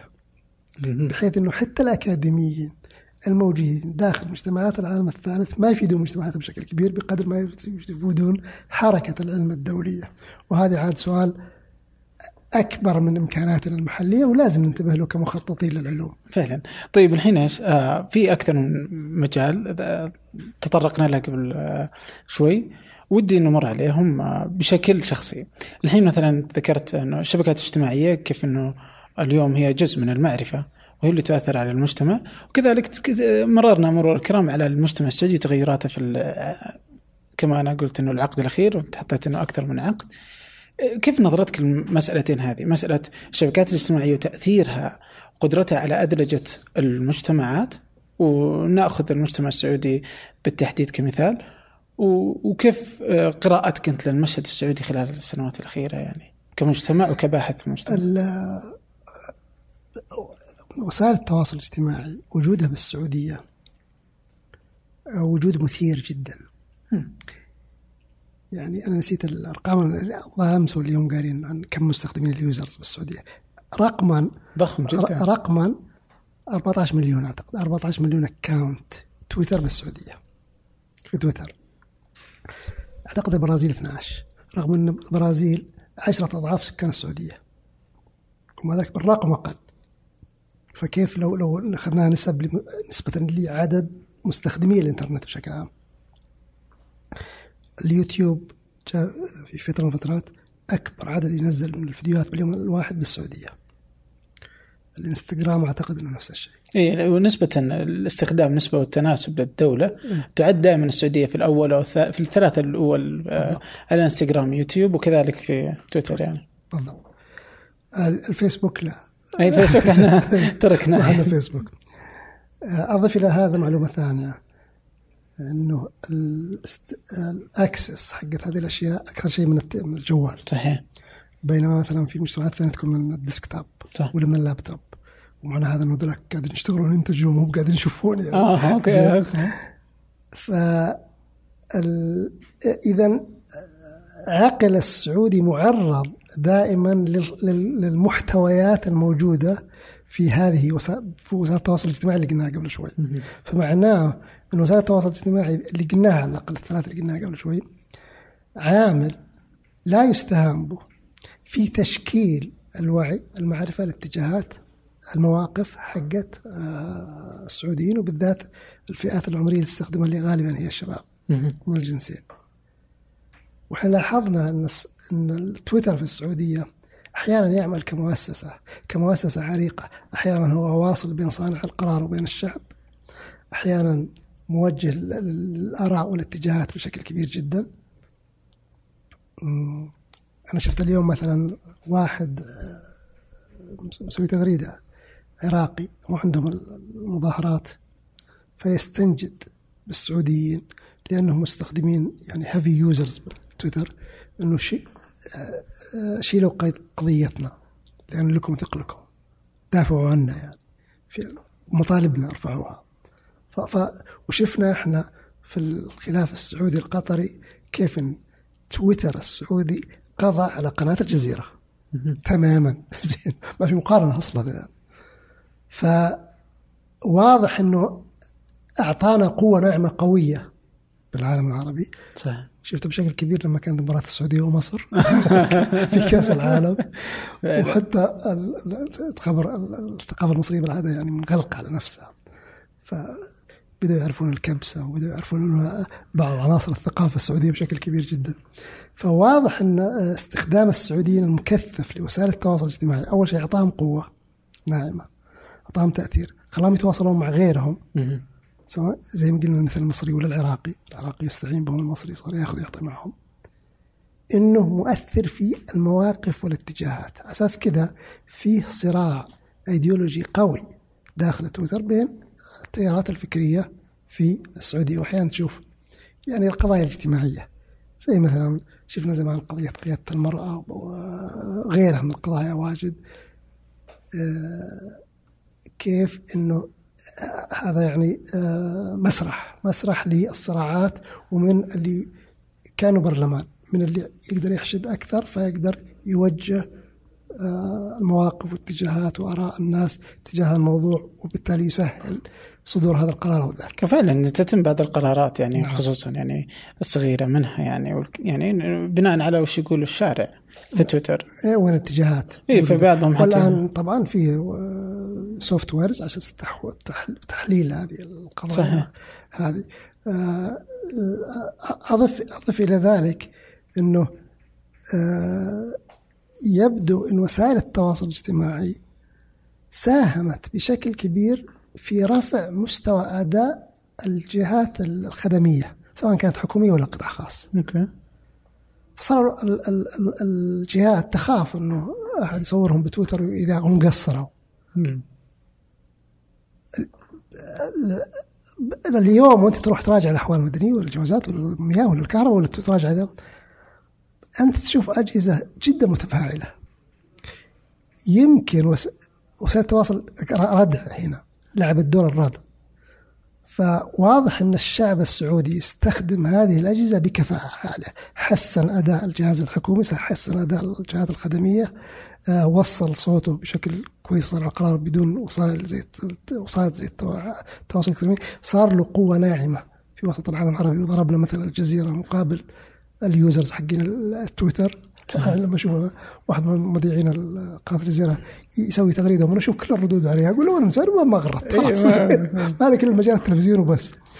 فاحنا أمام قوة يعني آه، أداة هي تمثل قوة وفيها تحديات وأعتقد إن طيب كيف أثرها علينا؟ يعني خصوصا واتساب برضه نسيناه. هو الواتساب به هو جزء فاعل يعني. فاليوم يستخدمون الشبكات الاجتماعية الكل. من آه، الأمهات إلى صغار السن يعني. آه، فكيف أثرها؟ يعني هل هل بالإمكان إنه ممكن تؤثر يعني على المجتمع على فكره هو على هو واضح إنها تأثر. واحدة من آثارها إنها أوجدت مشروعية لكل صوت تقريبا يعني لكل تيار فكري. أوكي جميل. ف تبي الموضوع الفلاني أنت ضد الموضوع الفلاني تلقى ناس ربعك ومع الموضوع هذا تلقى الناس ربعك. أنا أقصد يعني التيارات الفكرية في المجتمع. صحيح. ذكرنا آثارها قبل شوي اللي هي عددناها قبل شوي. صحيح. ومن ضمنها إنها يعني آه، أوجدت هذا التواصل آه، بين الناس أو إنهم يعرفون بعض وطبعا هذا تأثير يعني أقل أهمية من اللي قبل شوي. لكن واضح إن تأثيره على الأجهزة وعلى الأفراد وعلى مواقفهم وعلى آه، اتجاهاتهم. ما هو بصانع واحد الآن للرأي. يعني من اداه واحدة فعلا. طيب بس الحين إيش؟ في جزء من يعني مثلا تلقى عبد الله جابر في بعض من رسومه الكاريكاتورية أو من الأشياء اللي برضه تتناولها الناس إنه الشخصية السعودية يعني كذا تصاب كذا. يعني اللي على تويتر ليس نفسه هو اللي موجود تلقى على تويتر شخصية عنيفة آه، آه، صادمة آه، يعني ممكن يغلط على أحد يسب أي أحد يقول له اطلع برا. يعني فيها الشكل الموجود من العنف على تويتر. بينما إنه تلقاه في الطبيعة لا عادي. يعني هادي ورايق وحبيب يعني. إيه هذه موضه هذه. الحين وأنت تعرف هذا والمستمعين يعرفون هالشيء. لما ننزل للشارع ونسوق نشوف السيارات كأنها دبابات. حرب. أوكي. وقف بالبقالة. مع اللي أنت قاعد تحد ويحد قبل شوي. تلقاه ما يدخل قبلك. تفضل. طيب هذا الشخص اللطيف معك. ليش سيارته عنيفة مع سيارتك؟ فيبدو استخدام الجهاز سواء كان physical زي السيارة فيزيقي يلمس ولا تعبير خلف آه، آه، شاشة. في جانب آه، عنيف لكن مجرد ما تشوف العين العين يطلع يعني تقابل وجه الوجه يعني آه، يطلع الجانب ال- اللي هو إنك ي meet ال expectations إنك آه، آه، تكون على مستوى التوقعات من إنك تكون ذوق في تفاعلك وتعاملك مع الآخرين. فالقضية كيف تجسر الفجوة وتخلي سواء كانت السيارة ولا الحساب بالتويتر زيه زي التفاعل وجه لوجه. هذا سؤال آه، أنا أول مرة آه، يجي ببالي على وسائل التواصل لكن كنت كثير أسأل نفسي في قضية السيارات. وهذا لاحظته تماما. تلقاه. جدا عنيف وتلقاه بالسيارة يعني سيارته عنيفة مو هو عنيف ووجهها وتلقاه جدا لطيف كشخص. فيبدو الآن من من سؤالك إنها تنسحب حتى على تعبير داخل وسائل التواصل مقابل التعامل التفاعل وجه لوجه. فيبدو أننا أمام معضلة. ما أدري نستعين بعلي الوردي عالم الاجتماع العراقي اللي يسميها نظرية التناشز الحضاري ولا اللي هي ازدواجية يعني. ولا نعتبر إنها يعني المجهولية إنك ما أنا ما اعرفك وانت ما تعرفني أنا أطلق لنفسي العنان وإنه وانس إنه نتقابل وجه لوجه لا تتغير المشكلة لا تتغير طريقة التفاعل يمكن. فعلا وما تدري يعني أيهما أصدق حتى يعني هذا هو الشخصية الحقيقية الموجودة على تويتر. ولا هو تفريغ في لغضبه فيه نظرية بعلم الاجتماع باتجاه التفاعل الرمزي حقت ميد إنه الحياة مسرح. وإنه المكان الوحيد اللي ما فيه مسرح ما نمثل. الحياة مسرح كلنا نمثل كلنا نمثل. صح. نمثل باس- باستمرار. اللحظات الوحيدة اللي ما نمثل لما نكون بغرف مغلقة فرادى okay. فقط لما يكون واحد فرد ومقفل الباب. ممكن آه، ينزع كل الأقنعة. لكن وجود أي شخص آخر حتى لو بنتك ولا ولدك ولا زوجك ولا كذا ولا صديق بالاستراحة معناه أنك ت- تبي تلبس القناع أي نوع من القناع. طبعا هذا مو بعيب هذه مهارة. الحياة تتطلب هذه المهارات. طيب يمكن بس إحنا محتاجين نخفض عدد الأقنعة. وما تتجاهل الأقنعة. لأن نشاط الأقنعة صار حماقة صار الواحد يعني يقول كل مو مستحيل. لكن نخفض عدد آه الأقنعة. فهذه شلون؟ آه هل تحتاج أول شيء دراسات مقارنة؟ هل هذه ظاهرة بشرية ولا موجودة بثقافات أكثر من ثقافات؟ ما يقدر الواحد يحكم بدون ما يعرض الأشياء دي على آه لترتسل على أدبيات ويشوف جميل. وقال. طيب الحين في كذا في مفهوم مثلا الحرية مفهوم آه، حرية التعبير. آه، قديش مؤثرة؟ أو كيف تشوفونها من وجهة نظر أكاديمية بالنسبة للمجتمعات اللي تملك حرية التعبير والمجتمعات التي لا تملك حرية التعبير؟ طبعا ال- ما في إجابة أكاديمية على الموضوع ده لأنه هذه اتجاهات فكرية يعني أوكي. كل واحد آه، واتجاهه الآن أكبر اقتصادين بالعالم أمريكا والصين أمريكا مثال على حرية التعبير والصين مثال على عدم وجود حرية التعبير اليوم قاعد أشوف وش آه، التواصل الاجتماعي الممنوع بالصين يوتيوب كل تويتر شيء. كل شيء ممنوع. هذا أكبر اقتصاد فهل وجود الحرية عدم وجود الحرية لها علاقة بالت- بالإنتاج أو يمكن السؤال الإجابة صعبة.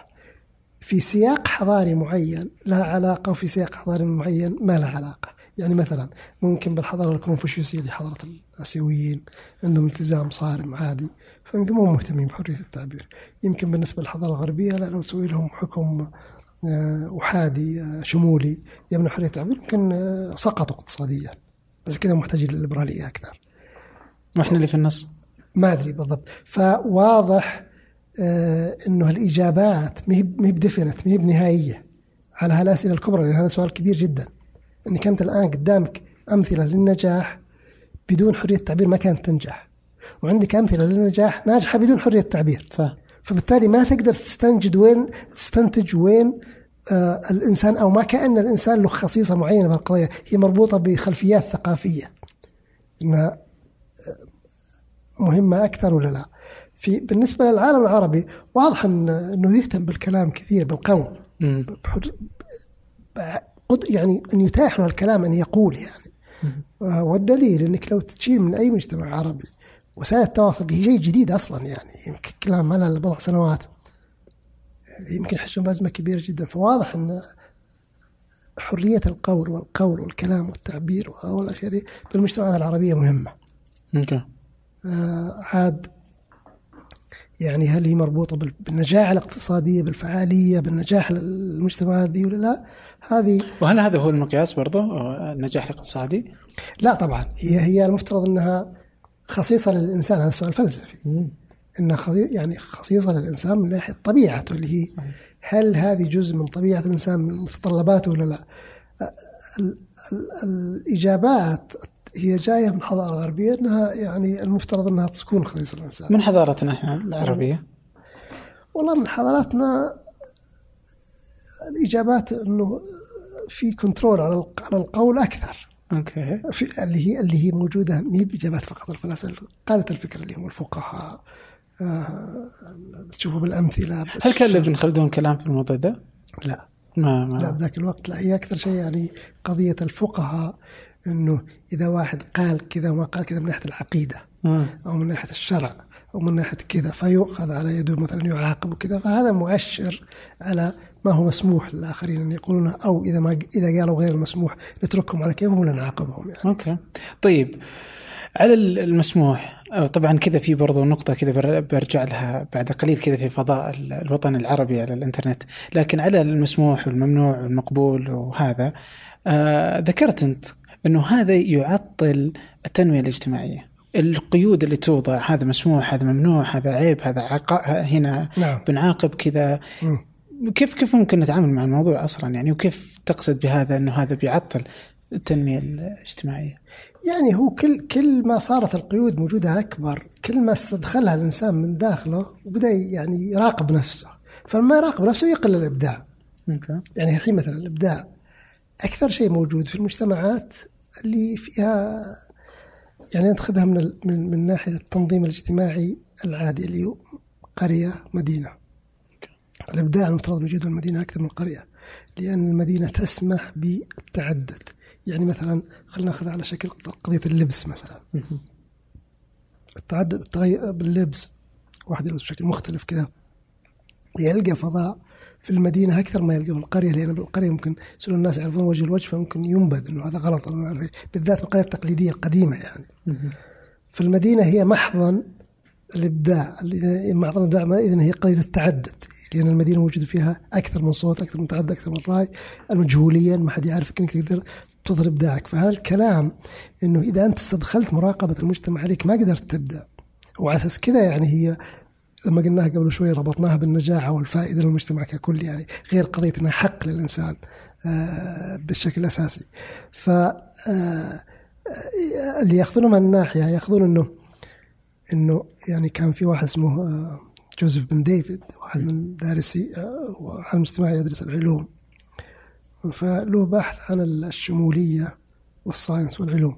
okay. الشمولية يقصد الاتحاد السوفيتي ذاك الوقت وقته. فكان عندك استنتاج أن الشمولية ما تؤدي إلى تطور العلوم بشكل كبير.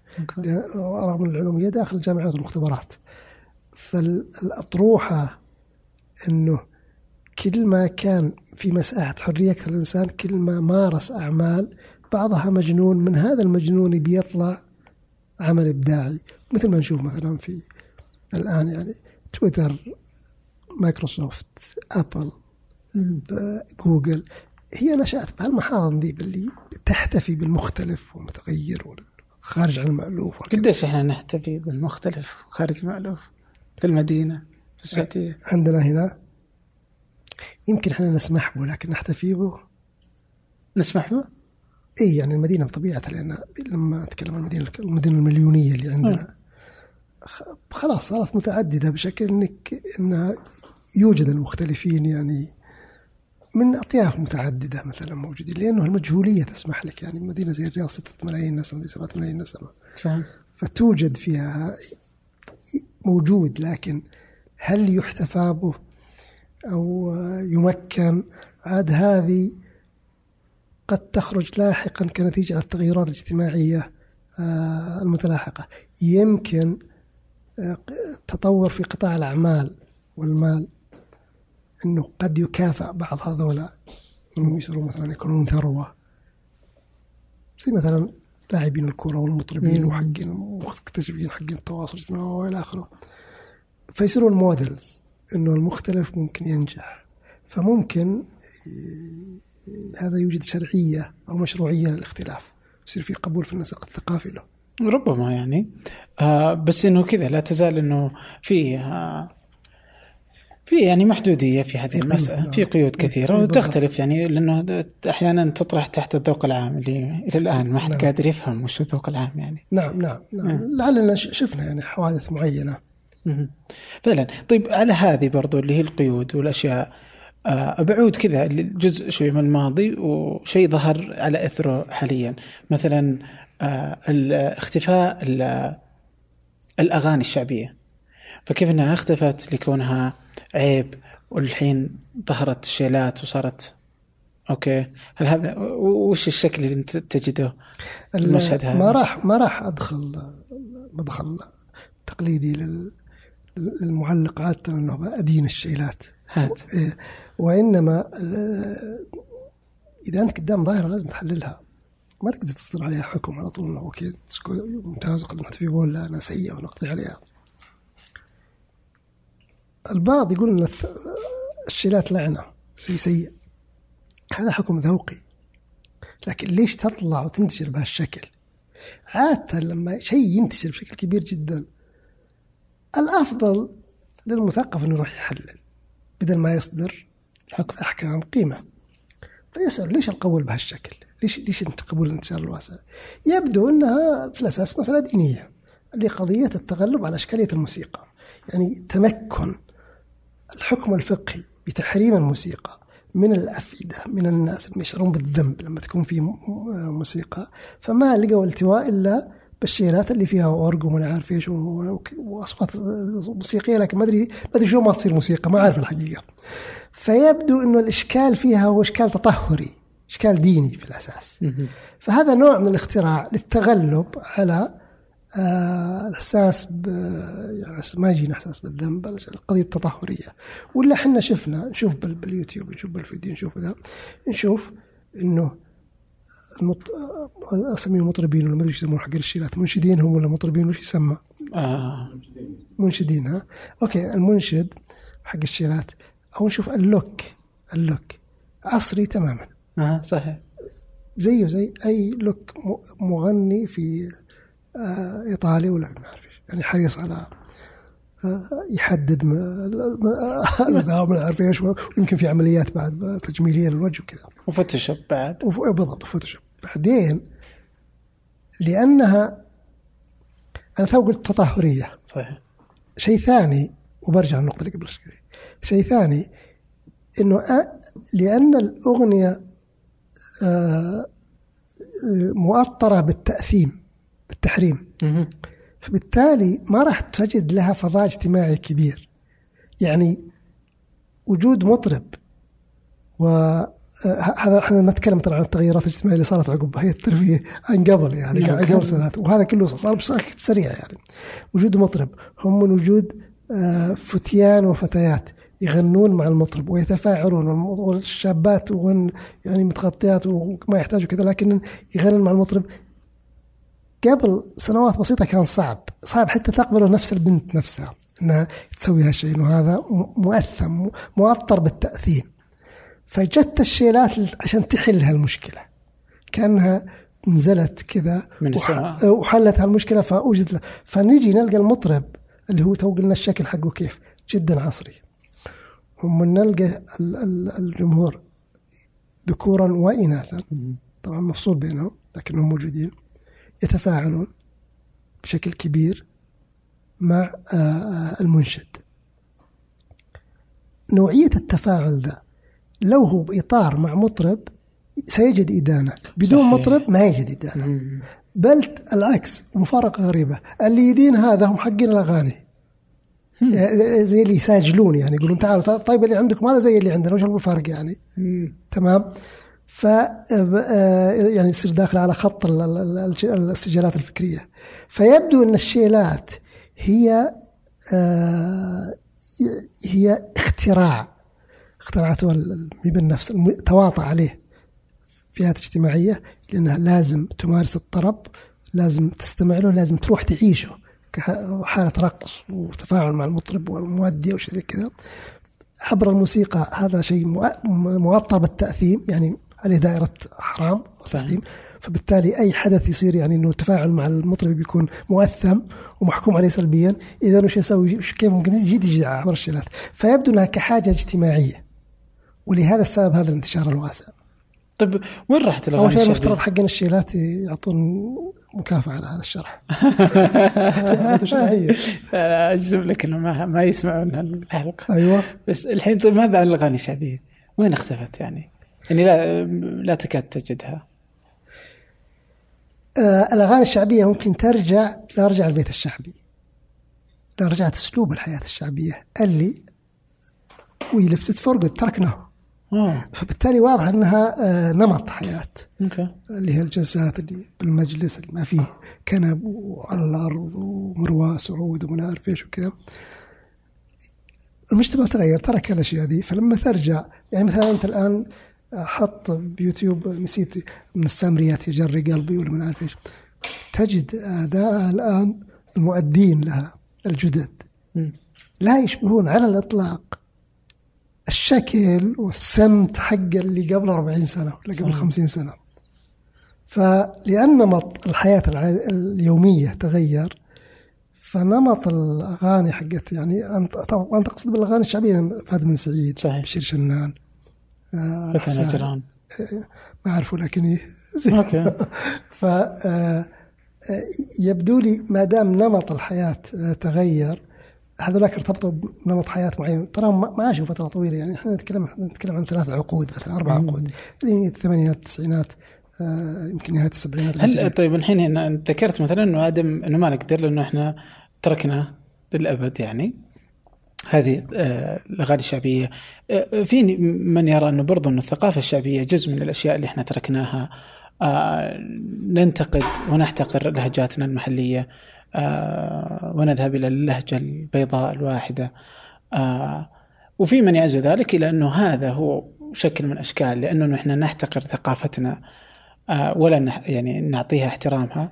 إنه هذا جزء من الأشياء اللي يخلي العرب آه، يمارسون العنصرية علينا أحيانا يعني. أو بعض العرب يعني. لا أجد رابط هو لما تطلع الل- اللهجة البيضاء هذا يعني نتاج حتمي أو نتيجة حتمية لأن الناس صاروا يعيشون مع بعض في مدن كبيرة مليونية. فتتطور هذه اللهجات داخل المدارس بين الأجيال. فتصير هي لهجة ال... بس بامريكا باقي. صح؟ إيه يعني تفرق الاكسنتس موجودة. عندنا موجودة لكن ما بزي ما هي بزي أول موجودة. ما هي- يعني ما هي بالفروق ذيك ال- الكبيرة جدا. يعني مثلا لهجة الباحة. ولهجة بريدة.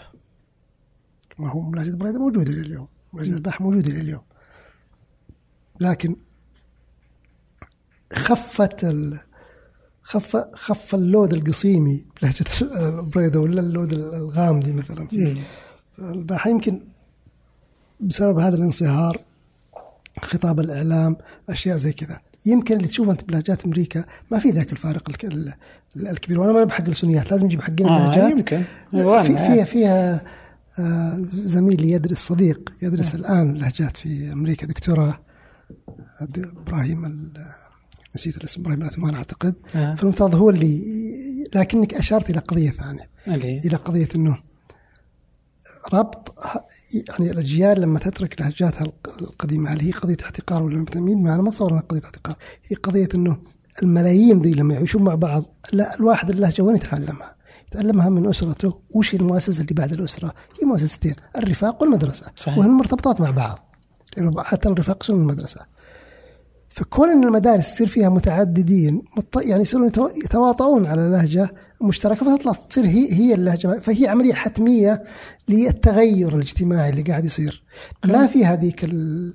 لا أرى في هذاك زي ما شفنا. الشيلات بشكل تحليلي نشوف هذه بشكل تحليلي. ربما يعني بس إنه برضو إنه لا يزال مثلا إنه تجد آه، أهل القصيم مثلا أو أهل الشرقيه الجنوب جدة ياخذون اللغة البيضاء في حديثهم العام للناس كلهم نعم نعم. ويترك هذا لهجته العادية. واحدة من.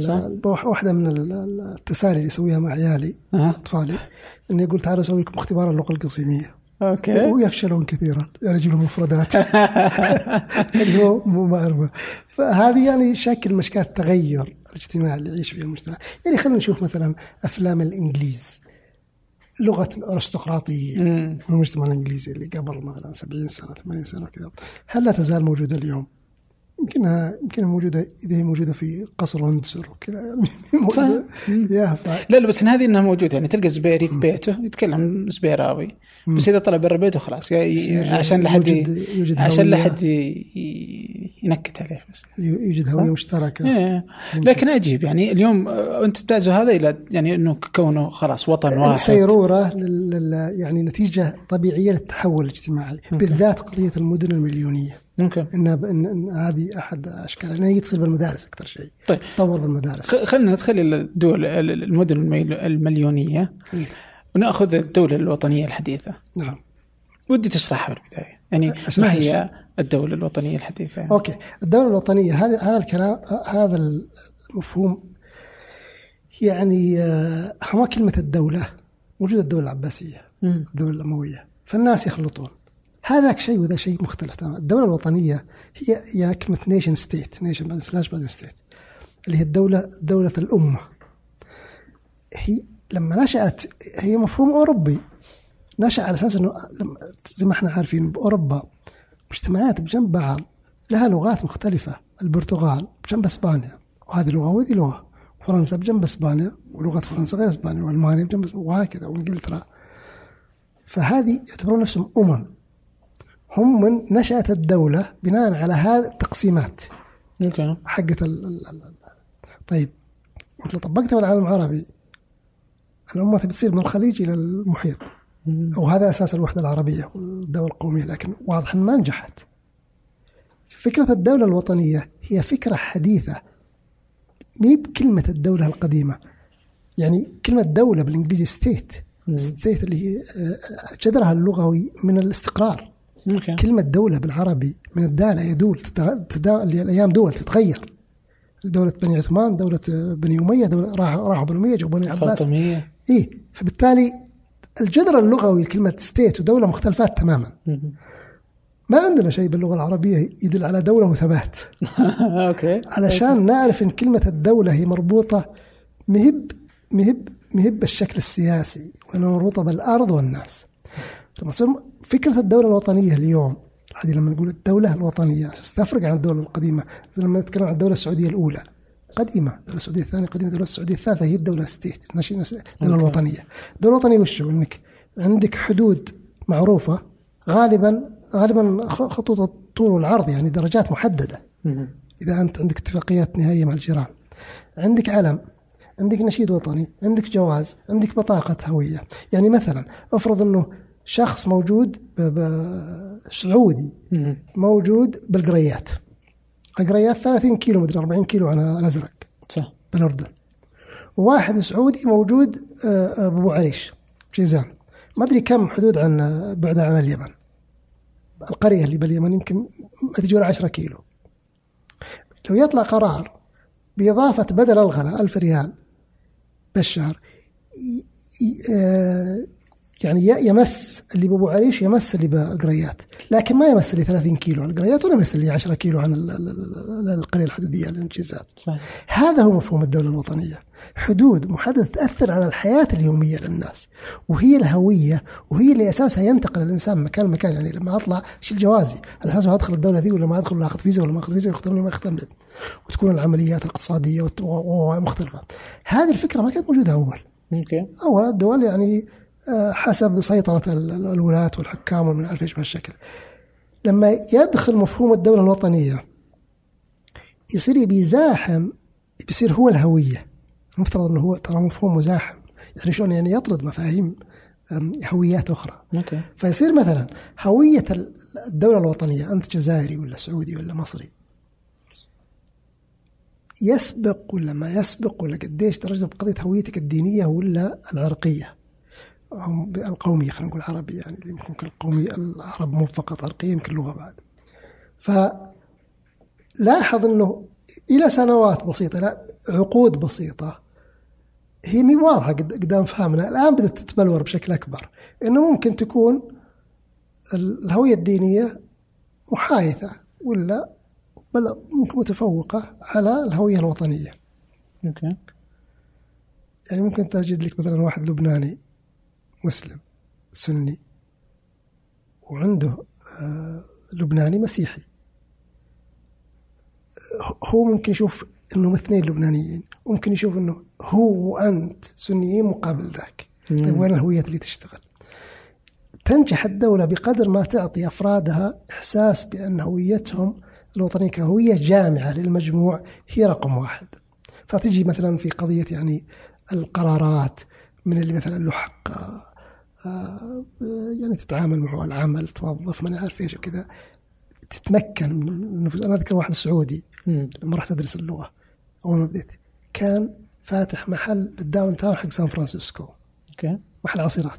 وهو بالغداء يجون كثير لأنه بال downtown محل ال business وقت ال ال 12 إلى واحدة break فيجون يتغدون مليان ما نجح مرة قلت له وراه قال يا أخي ما عندي موظف أمريكي لازم يكون عندي موظف white American لأنهم هذول white الموظفين. على أساس يقبلون على محلك. هنا مفاعيل الدولة الوطنية تشتغل. بهالاشياء البسيطه يعني. عجيب. طيب عن أنت قبل شوي كذا ذكرت المفاهيم يعني. فأتذكر إنه برضه في لقاء لك مع مديفر عبد الله لقاء الجمعة. ذكرت إنه في من إنه عن التحديات الم- المفاهيمية إنه هناك مشكلة مع الدولة الحديثة يعني. نعم. المسلم والجنسية ومدري إيش. آه وكمان قبل شوي ذكرت على إنه الدولة الشاملة الدولة الوطنية هي اللي تكفل للكل آه، الحقوق المتساوية والأطراف المتباعدة والخط المتوازي ما بين كل الأطراف الموجودة في المجتمع. آه، كيف تجد اليوم في السعودية؟ واضح أن المفهوم يتطور بالنفوس يعني يتقدم يعني الناس يدركونه. لاحظ الثمانينات مثلا زي لما كان في خطاب الجهاد. اللي بأفغانستان وكذا. يمكن آه، يكون إنك إحساسك على أساس هوية دينية أقوى من إحساسك بهوية وطنية. يعني مثلا زي وثيقة التعليم اللي كان في السعودية أعتقد إنها مكتوبة 389 هجري. واحدة من الأهداف الأساسية للتعليم إنه تعد المواطن اللي نشبه ما يقول مواطن عالمي مسلم أكثر ما هو قضية إنه مواطن سعودي الآن التوجهات مختلفة تماما. فواضح إن المفهوم كل ماله يتقدم داخل النفوس لما يتقدم إحنا نشوف الآن أحيانا نقول نتقدم أكثر من اللزوم أحيانا نقول إنه مثلا في نفس شوفيني. okay. هو مو بالقصد إنك تشوف نفسك إنك أحسن من الآخرين ولا تأخذ حقوق الآخرين ولا ولا ولا ما للاخرين حقوق. هي القصد إنك تحس كهوية جامعة هذا رقم واحد الدائرة رقم واحد. بعدين عاد في دوائر بعد اللي دائرة عربية دائرة إسلامية وات دائرة مشتركة إنسانية. موجودة يعني ما تهمل صراحة. هن مهب مهب ذي ضد ذي. زي مثلا الفرنسي هو فرنسي وهو أوروبي. ممكن صحيح. وممكن يشوف شيء أكبر من كذا. مثلا السعودي هو عربي السعودي ومسلم ومسلم مثلا. ممكن في كان في واحد باكستاني يتكلم يقول أنا هو قال بالمسألة يقول أنا مسلم من 1400 سنة. وبشتوني من من يعرف كم وباكستاني من 50 سنة لأن باكستان دولة حديثة. آه. كان في كتاب عن الدولة الوطنية. على الغلاف الدولة الوطنية في العالم الثالث على الغلاف جايب إندونيسيين لابسين آه، فوق- يعني كرافتة وقميص وتحت لابسين الوزرة. أوكي. فالمفهوم خارج العالم الغربي هو نجح طبعا بآسيا الكونفوشيوسيه يعني باليابان وكوريا وكذا. العالم العربي والإسلامي. ترى ما نجح ذاك الوقت ذاك النجاح بشكل كبير إنه يعطيك تماما زي أي أي مصدر الهوية الجامعة مو فقط الدين حتى القبيلة حتى المنطقة. إنه يكون آه، هو الهوية الجامعة آه، المشتركة الأكبر للناس. فاولا اولا من أجل المدخل السليم إنه ما تقارن كلمة ال- ال- الترادف أو الاشتباه اللغوي بين الدولة الوطنيه وبين الدولة القديمة وهم معناه نفس المفهوم. هذاك شيء وذا شيء. فيك دولة مربوطة بنظام سياسي وتتغير ولا لها شكل اللي قلناه قبل شوي الأرض المحددة والهوية اللي القرارات اللي تأثر وكذا. الشيء الثاني إنه آه يكون هوية جامعة على أساس الهو... على على على حساب الهويات الأصغر ولا الأكبر، الأصغر زي القبيلة والمنطقة ولا الأكبر اللي زي قلنا مثلا عربي ولا مسلم إنه هو مقدم عليها رقم واحد. ال... ال... الهوية الوطنية في في في الدول اللي نشأ فيها المفهوم تقريبا زي أي جماعة أولية إحنا نعرفها اللي هي زي قضية القبيلة والمنطقة، يشتغل كذا بالنفوس تلقائي. يبدو إن بعد ممانعة إنه بدا بدأ يمشي بهالشكل في المجتمعات العربية والمسلمة، طبعا يمكن تلاحظ عندنا بالمجتمع العربي يمكن مصر أكثر شيء عندهم واضح الروح المصريه. okay. هو فقط التحدي إنه إذا هذا نشأ تطور إنك لا تقع في الشوفينية. أوكي. وهذه خيط رفيع جدا وطبعا الشوفينية ما هي مجلبة خير لا للوطن ولا للمواطنين يعني. بتشوفها كذا في في ريحة اليوم؟ أشوف فيه مطالبات بهالش يعني مو خطابات تنزع نزوع الشوفينيه ولا ويجب أن نعرف هذه بشكل دقيق، يعني مثلا افرض خلينا نجيب سوق العمل م. إن المواطنين مقدمين على جانب العمل، هذه مطالبه مشروعة وطنية، هذه هذه هذا جزء من أهداف الدولة بكل مكان، صح. أنت مسؤول تجاه مواطنينك.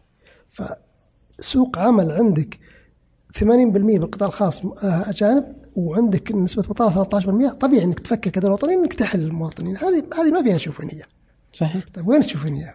شوفينيه انك تعتقد إنه لأنه مواطنين حقوقها أقل ما دام موجود بعقد رسمي موجود وجود رسمي.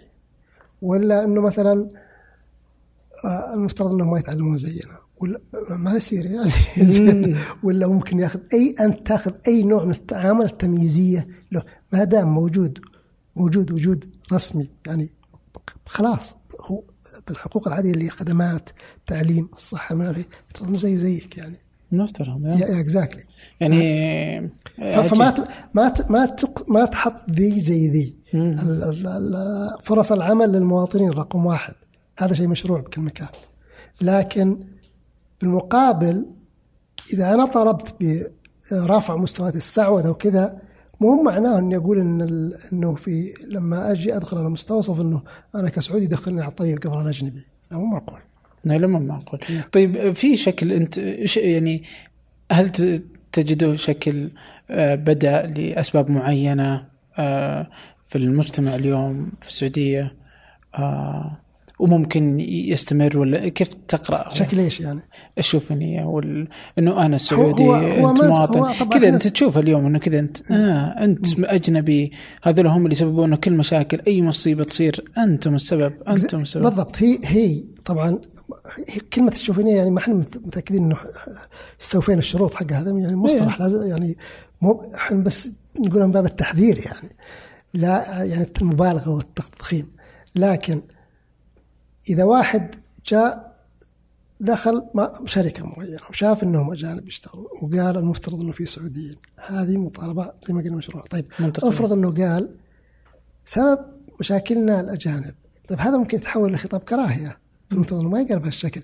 ما دام الأجانب موجودين بشكل آه مشروع أنت ممكن تقول إنهم في القطاع المعين يمنعون السعوده وده لازم يجيب آه إذا في الاعيب يجيب أدلة عليها. لكن ما تتجه إلى كراهية الأجنبي أو كراهية أي بشر على أساس وطني، يعني دائما تكون حذر من بث خطاب الكراهية سواء كان أساس ديني، أساس وطني لأي خطاب الكراهية لما يدخل بمجتمع يوجد التعصب وبالتالي يؤثر سلبيا على أفراد المجتمع، التعصب مو بشيء كويس لأي مجتمع، أنت عشان تتقدم محتاج إنك تنبذ. هذه الأشياء. طيب على النبذ يعني اليوم كذا يعني تجد بون واسع ما بين القوانين قوانين الدولة وقوانين المجتمع. تجد مثلا قانون للتجاره بالبشر مثلا ممنوع في السعودية لكنك تجد شكل من أشكاله موجود في الخادمات. آه، قانون العنف الأسري قانون واضح لكنه غير فاعل لدى المجتمع يعني بشكل أو بآخر آه، ولا يعني إذا أخذنا الأدوات الضبطية للحكومة فهي فاعلة لكنه المجتمع يتستر عليها ويجدها فعل ما بين إنه مبرر إلى إنه ما ما يتجاوز كونه فعل عادي يعني. هذه ترى طبيعية إنه آه، يعني وش اللي يدخل في صلاحية المؤسسات الرسمية ولا في صلاحية المؤسسات التقليدية الغير رسمية اللي زي العائلة مثلا. ف أفرض واحد مارس عنف مع أطفاله. أذكر في في جريدة الوطن أعتقد قبل 15 سنة اول ما طلعت الجريدة. في انشروا حالة واحد في مكة كان يعنف أطفاله. يعنف الجيران يدرون. يعني كان يربطهم بالحوش بالسلاسل. فراحوا الجيران بلغوا الشرطة الشرطة جو لموه طلع لهم قال عيالي أنا حر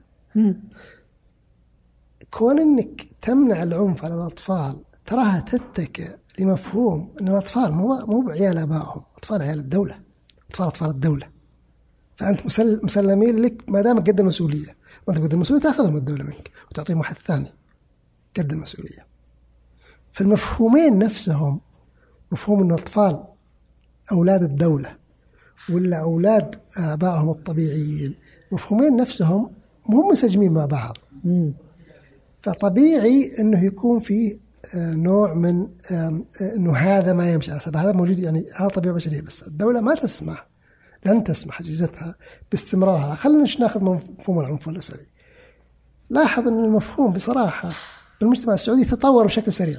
يعني الحالة اللي قلناها قبل شوي ما فيه فرد عاقل بيستخدم نفس الحجة اللي استخدمها الاب اللي قبل شوي. لأنه خلاص انتهت ما هي بقضيه إنك على كيف تتصرف بعيالك الآن في قضية يعني قصور الأجهزة الضبطية ولا آه، جهاز عن جهاز يختلف. هذه عاد تحتاج آه، مزيد من المهننة من المعايير المهنية والتنشئة المهنية للأفراد اللي يتعاونون يتعاملون مع القضايا هذه إنهم يفرقون ما بين ما هو حق للاسره يعني سواء كانوا شرطة ولا مراكز العنف إدارات الحماية الاجتماعية وزارة العمل والتنمية إنه ما هو حق الأسرة ولا هو حق وما هو غير حق. فهذه عاد تختلف وصراحة تختلف عندنا من جهاز لجهاز حتى بعد. يعني مثلا آه، بالجانب الطبي ممكن تلقى بعض الأطباء بالإسعاف يعني مدربين أكثر إنه يعرف إن هذه حالة عنف أسري فيتصل على طول على على الحماية. وممكن طبيب لا يتغاضى عنها. فهي نعتبر أنها في طورة الانتقال والتحول آه، وأنها ما استقرت على القيم آه، الجديدة بشكل أكبر. نتكلم مو على الأفراد عن الممارسين داخل المؤسسات. أوكي. جميل. طيب الحين إيش؟ منذ أن جت وزارة الإسكان إلى اليوم لا تزال برضو معضلة السكن واحدة من المعضلات اللي تعيشها نعم. آه، كيف تجدها اليوم؟ يعني بعد هذه السنوات يعني كم صار لهم؟ يعني تقريبا ست سنوات.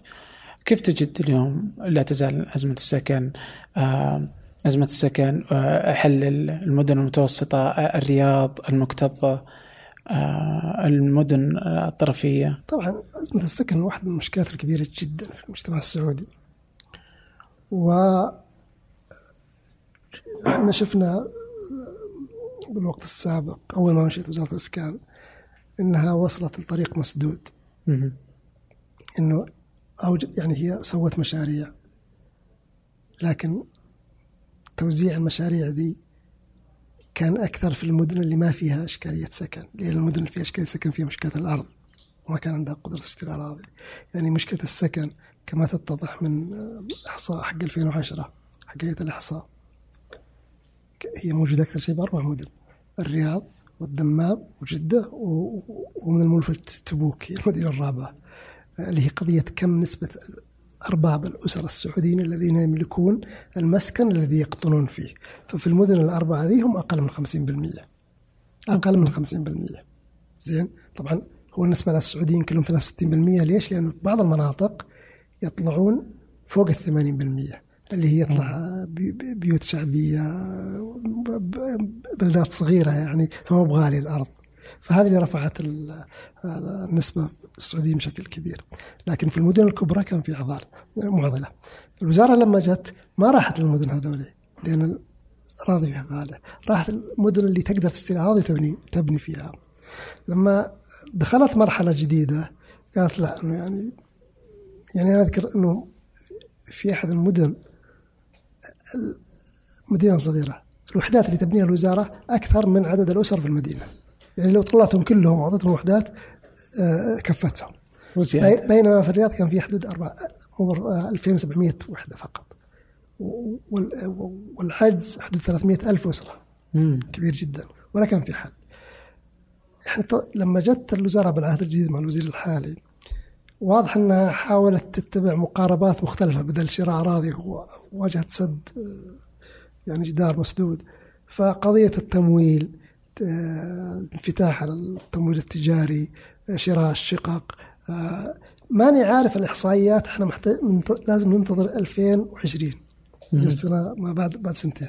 هم من هو سنة الإحصاء. صح. فبيصير في تعداد للسكان والمساكن. فتعداد المساكن وياخذ له كذا سنة على ما تطلع النتيجة نبي نشوف وش اللي صار. لأن الآن ما عندنا حصر. إيه، وبتكون حتى برضو نتائج التحول الوطني. بالضبط. خبط. وبعدين إحنا نلاحظ إن الدولة الدولة نفسها جهاز الدولة السعودية تعاملها مع الأرض ملكية الأرض بالسنوات الأخيرة داخل بخط صارم. مم. ما تملكت بطرق قانونية ايا كان تسحب الأرض. فهذا قد من المؤمل انه بيساهم كثير في حل مشكلة الإسكان. لأن مشكلة الإسكان بالمدن الكبيره دي احتكار الاراضي مم. فإذا ما كان الم- المتملك متملك بطريقة قانونية وإحنا شفنا أمثلة صارت تسحب. فالمؤمل إنها ت- ت- تدخل المواطنين فتساهم في زيادة العرض وبالتالي قل قلة الأسعار فيشترون المواطنين سواء منها ولا من غير أراضي ثانية أكثر ويستطيعون التملك. هذا بنشوف وش اللي بيصير لما يجي آه، الاحصاء طبعا إحنا نعرف إنه 2030 آه، خطة 2030 آه، تستهدف رفع آه، نسبية تملك السكان. أنا ناسي أرقام لكن تستهد- تستهدف آه،. رفعها وهذه طبعا يبغى لها 12 سنة عشان آه، تقاس وتشوف كم وصل النساء فعلا يعني هي في تحديات كثيرة يا. آه تقيسها يعني تدخل فيها. آه، بالنسبة للسكن هل كنت يعني هل هذا كان أكثر من مأمول كنت تتصور أنت أنه بيكون هذه الحلول السريعة والضخمة يعني بتكون يعني وقت أنت ما كنت تتكلم يعني؟ آه ال- ال- طبعا الأسعار حقت ال- الوحدات بدأت تقف من ثلاث سنوات هي ذروتها 2014 هي طبعا كنت امل يعني إنها تؤثر بشكل أكبر يعني مثلا لما جت اللي هو ضريبة رسوم الأراضي البيضاء. طبعا هي أربع مراحل. فإلى الآن ما طبقت المرحله الأولى. طبعا لو طبق المراحل الثانية بتساهم في آه، انخفاض الأسعار. بس واضح إن الوزارة تتبع نهج حذر في الموضوع إنها تحاول تخلق مناخ يؤدي إلى زيادة العرض. بدون ما تضغط كثير على الملاك يعني هي تحاول إنها توجد شراكة وليس تهديد. مع. الملاك وطبعا ملاك الأراضي بالسعودية تراهم فئه اجتماعية يعني قوية مؤثره يعني فمحاولة إيجاد يعني إنه لازم آه، إنه أوكي أنتم شركاء لازم تش- تشاركون بدل ما هي الأراضي محتكرة إنها تكون تعرض بشكل أكبر.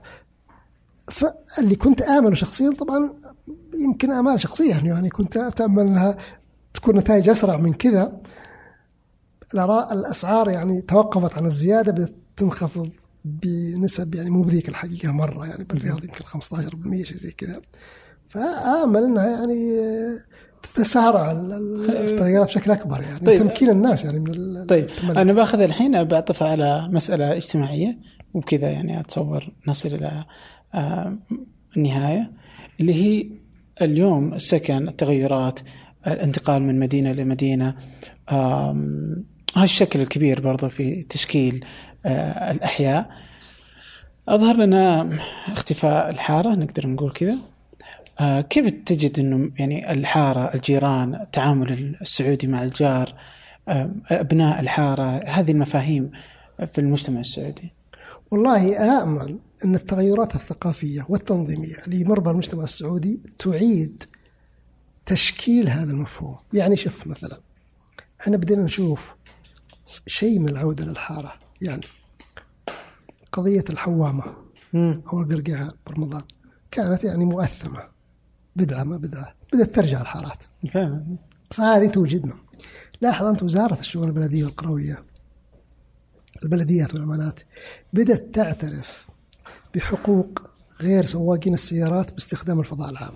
فصار في أرصفة يعني تحاول يصير في أرصفة وهو إلى آخره فهذا يوجد فضاء يلتقون فيها الناس.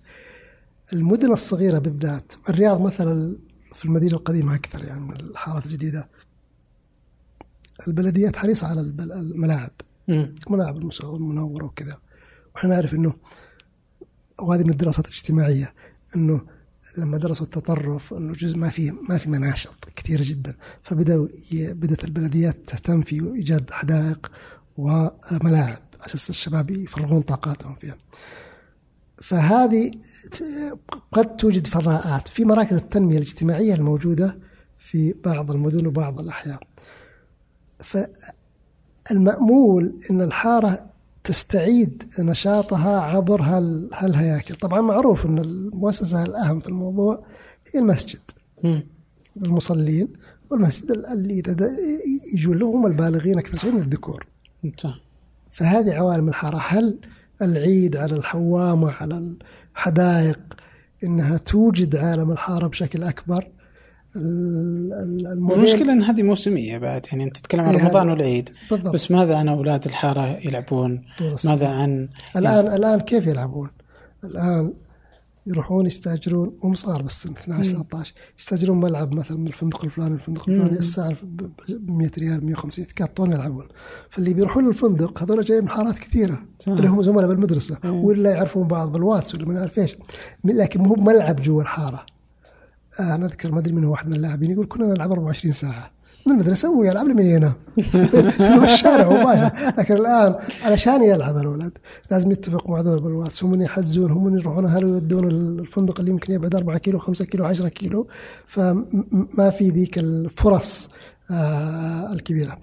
اللي اللي كان في presentation مؤتمر وزارة الشؤون البلديه والقروية قبل سنتين بس بالرياض. وكان في خبير استيطان من الامم المتحدة جاي. آه، سوى برزنتيشن اللي هي متجهة له الامم المتحدة.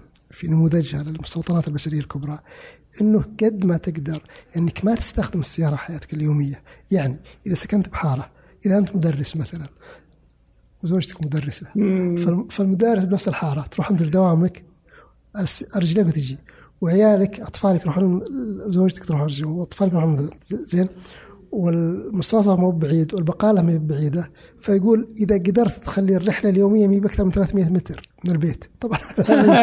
هنا تطلع الحارة. إيه هنا الحين وين؟ أصلا ما- تروح البقالة بالسياره المسجد تروح بالسياره نعم. ال ال يعني الأم ما تأمن على اولادها إنه ينزلون في الشارع لأن ما في رصيف.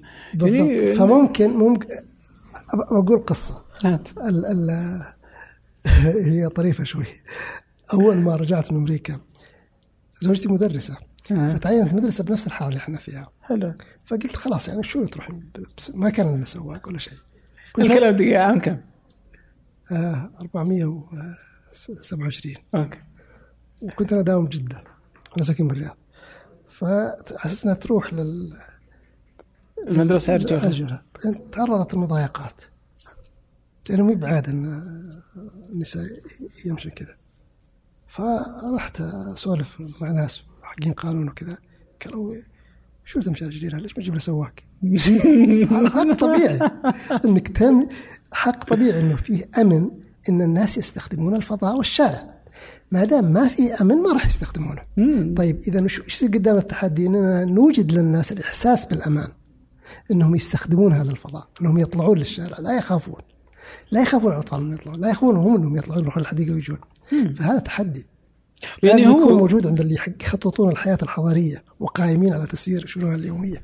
آه هذول ما أدري وين رايحين يعني. اما إنهم غايبين؟ آه نامل نأمل إن الأمور الله تزين. إن شاء الله يعني إن شاء الله يعني. اللي أتمناه يعني هم آه، ال- دكاترة الاجتماع إنهم كذا يكونون أكثر نشاطا ويأخذون برضو يعني لعلك انت الوحيد النشط بينهم يعني يحضرني.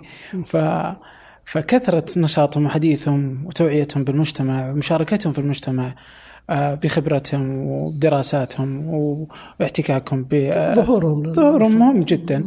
آه، هذا يضفي للمجتمع نفسه بعض من المعرفة كذلك يضفي لصناع القرار. يعني بعضهم ترى صناع القرار يعني قد يكون مجرد موظف في أمانة بلدية يعني ويكون هو اللي يقرر انه إحنا شفنا إنه في رصيف ولا ما في رصيف. إحنا شفنا كيف إن تخطيط المدينة كان منحاز جدا ضد ضد الاستخدام المشاة ضد البشر هو مصمم للسيارة. آه، صممت المدينة. عاد صار في أنسنة المدن مفهوم أنسنة المدن. مم. الآن بدأ يدخل عند البلديات عندنا بشكل كبير جدا. الغريب إنه موجود المدن الصغرى أكثر من المدن الكبرى يمكن تحديات المدن الكبرى كبيرة. ربما يا. يعني ما ندري لكن التحديات كبيرة. هذا الشكل من وجود آه، التخطيط آه، علماء الاجتماع آه، وإدخالهم في كل هالجوانب من الحياة، يعني مهم جدا وجودهم في كل الجوانب في التخطيط العمراني، في تصميم البناء، يعني قديش تؤثر علينا هذه البنيان الباهت يعني في في الإنسان. كيف يشعر؟ يعني هذه برضه مسألة اجتماعية كيف إلى دوامه كيف أنسنة المدن؟ العلاقات بين الناس. كل شيء يعني كثيرة من الأشياء المهمة جدا. اليوم الشبكات الاجتماعية الواتساب المدري وش كلها يعني أنتم تتدخلون في كل شكل من أشكال هذه الحياة. فوجودكم كثرتكم آه خليني أمدح آه، الجامعة حقتي بشكل امدح. آه، أنا ساكن بسكن الجامعة. هات. لأن بسكن الجامعة آه، في حدائق. فالأطفال يعرفون بعض والنساء يعرفون بعض. ويتقابلون بشكل وما يحتاج لا سيارة ولا شيء لأنه بسبب جنب بعض فعلى الأقل الجامعة سيفت هذا الموضوع لمنتسبيها يعني. آه. أنتم يعني تحظون بامتياز يعني لا نحظى بها. يمكن هو المجتمع الكمباوندات المغلقة طبعا في هذا العالم والتحدي للمدن. التحدي للمدن. يبقى. وهذا مهم جدا يعني اجزم إنه تحدي صعب جدا. لأنك تتكلم عن مدينة كاملة. ليست سهلة التحديات مثل هذه يعني. نعم. لكن فيها في, في مفهوم اسمه المدينة صديقة الطفل. وله source book اللي هو كيف تصير المدينة صديقة الطفل. ف ومترجم للعربي هو المتحدة هو من اليونيسيف مترجم للعربي و... والأساس إنه فعلا كيف المدينة تصير. أول شيء آمنة. ترى لما تصير آمنة الناس خلاص يستخدمون الشوارع الفضاء بشكل عام بس أهم شيء توجد الأمن عند الناس. يعني مثلا كان في قبل الثورة السورية كان في أعتقد مدينة حلب. كان في مدينة الطلبة كثير يموتون. اثر الباب حق الجيت حق المدرسة على شارع كبير. أنا منطر ما يصير على شارع كبير زين. خطأ تنظيم بشكل بسيط يعني زين. فجورهم حقين المدرسة قالوا لا نقولوا على الأقل الشارع الثاني. فزي الأشياء ذي إن المدارس ما تصير على شوارع سريعة إنه آه إذا كان تقدر تخلي الناس يشتغلون يروحون يجون في في جامعة آه، نوره جامعة نوره عندهم السكن حق قضايا التدريس. فكان جو بيخلونه مدير صديق الطفل. فاستعانوا اذكر بالمعهد العربي لإنماء المدن هو موجود بالرياض.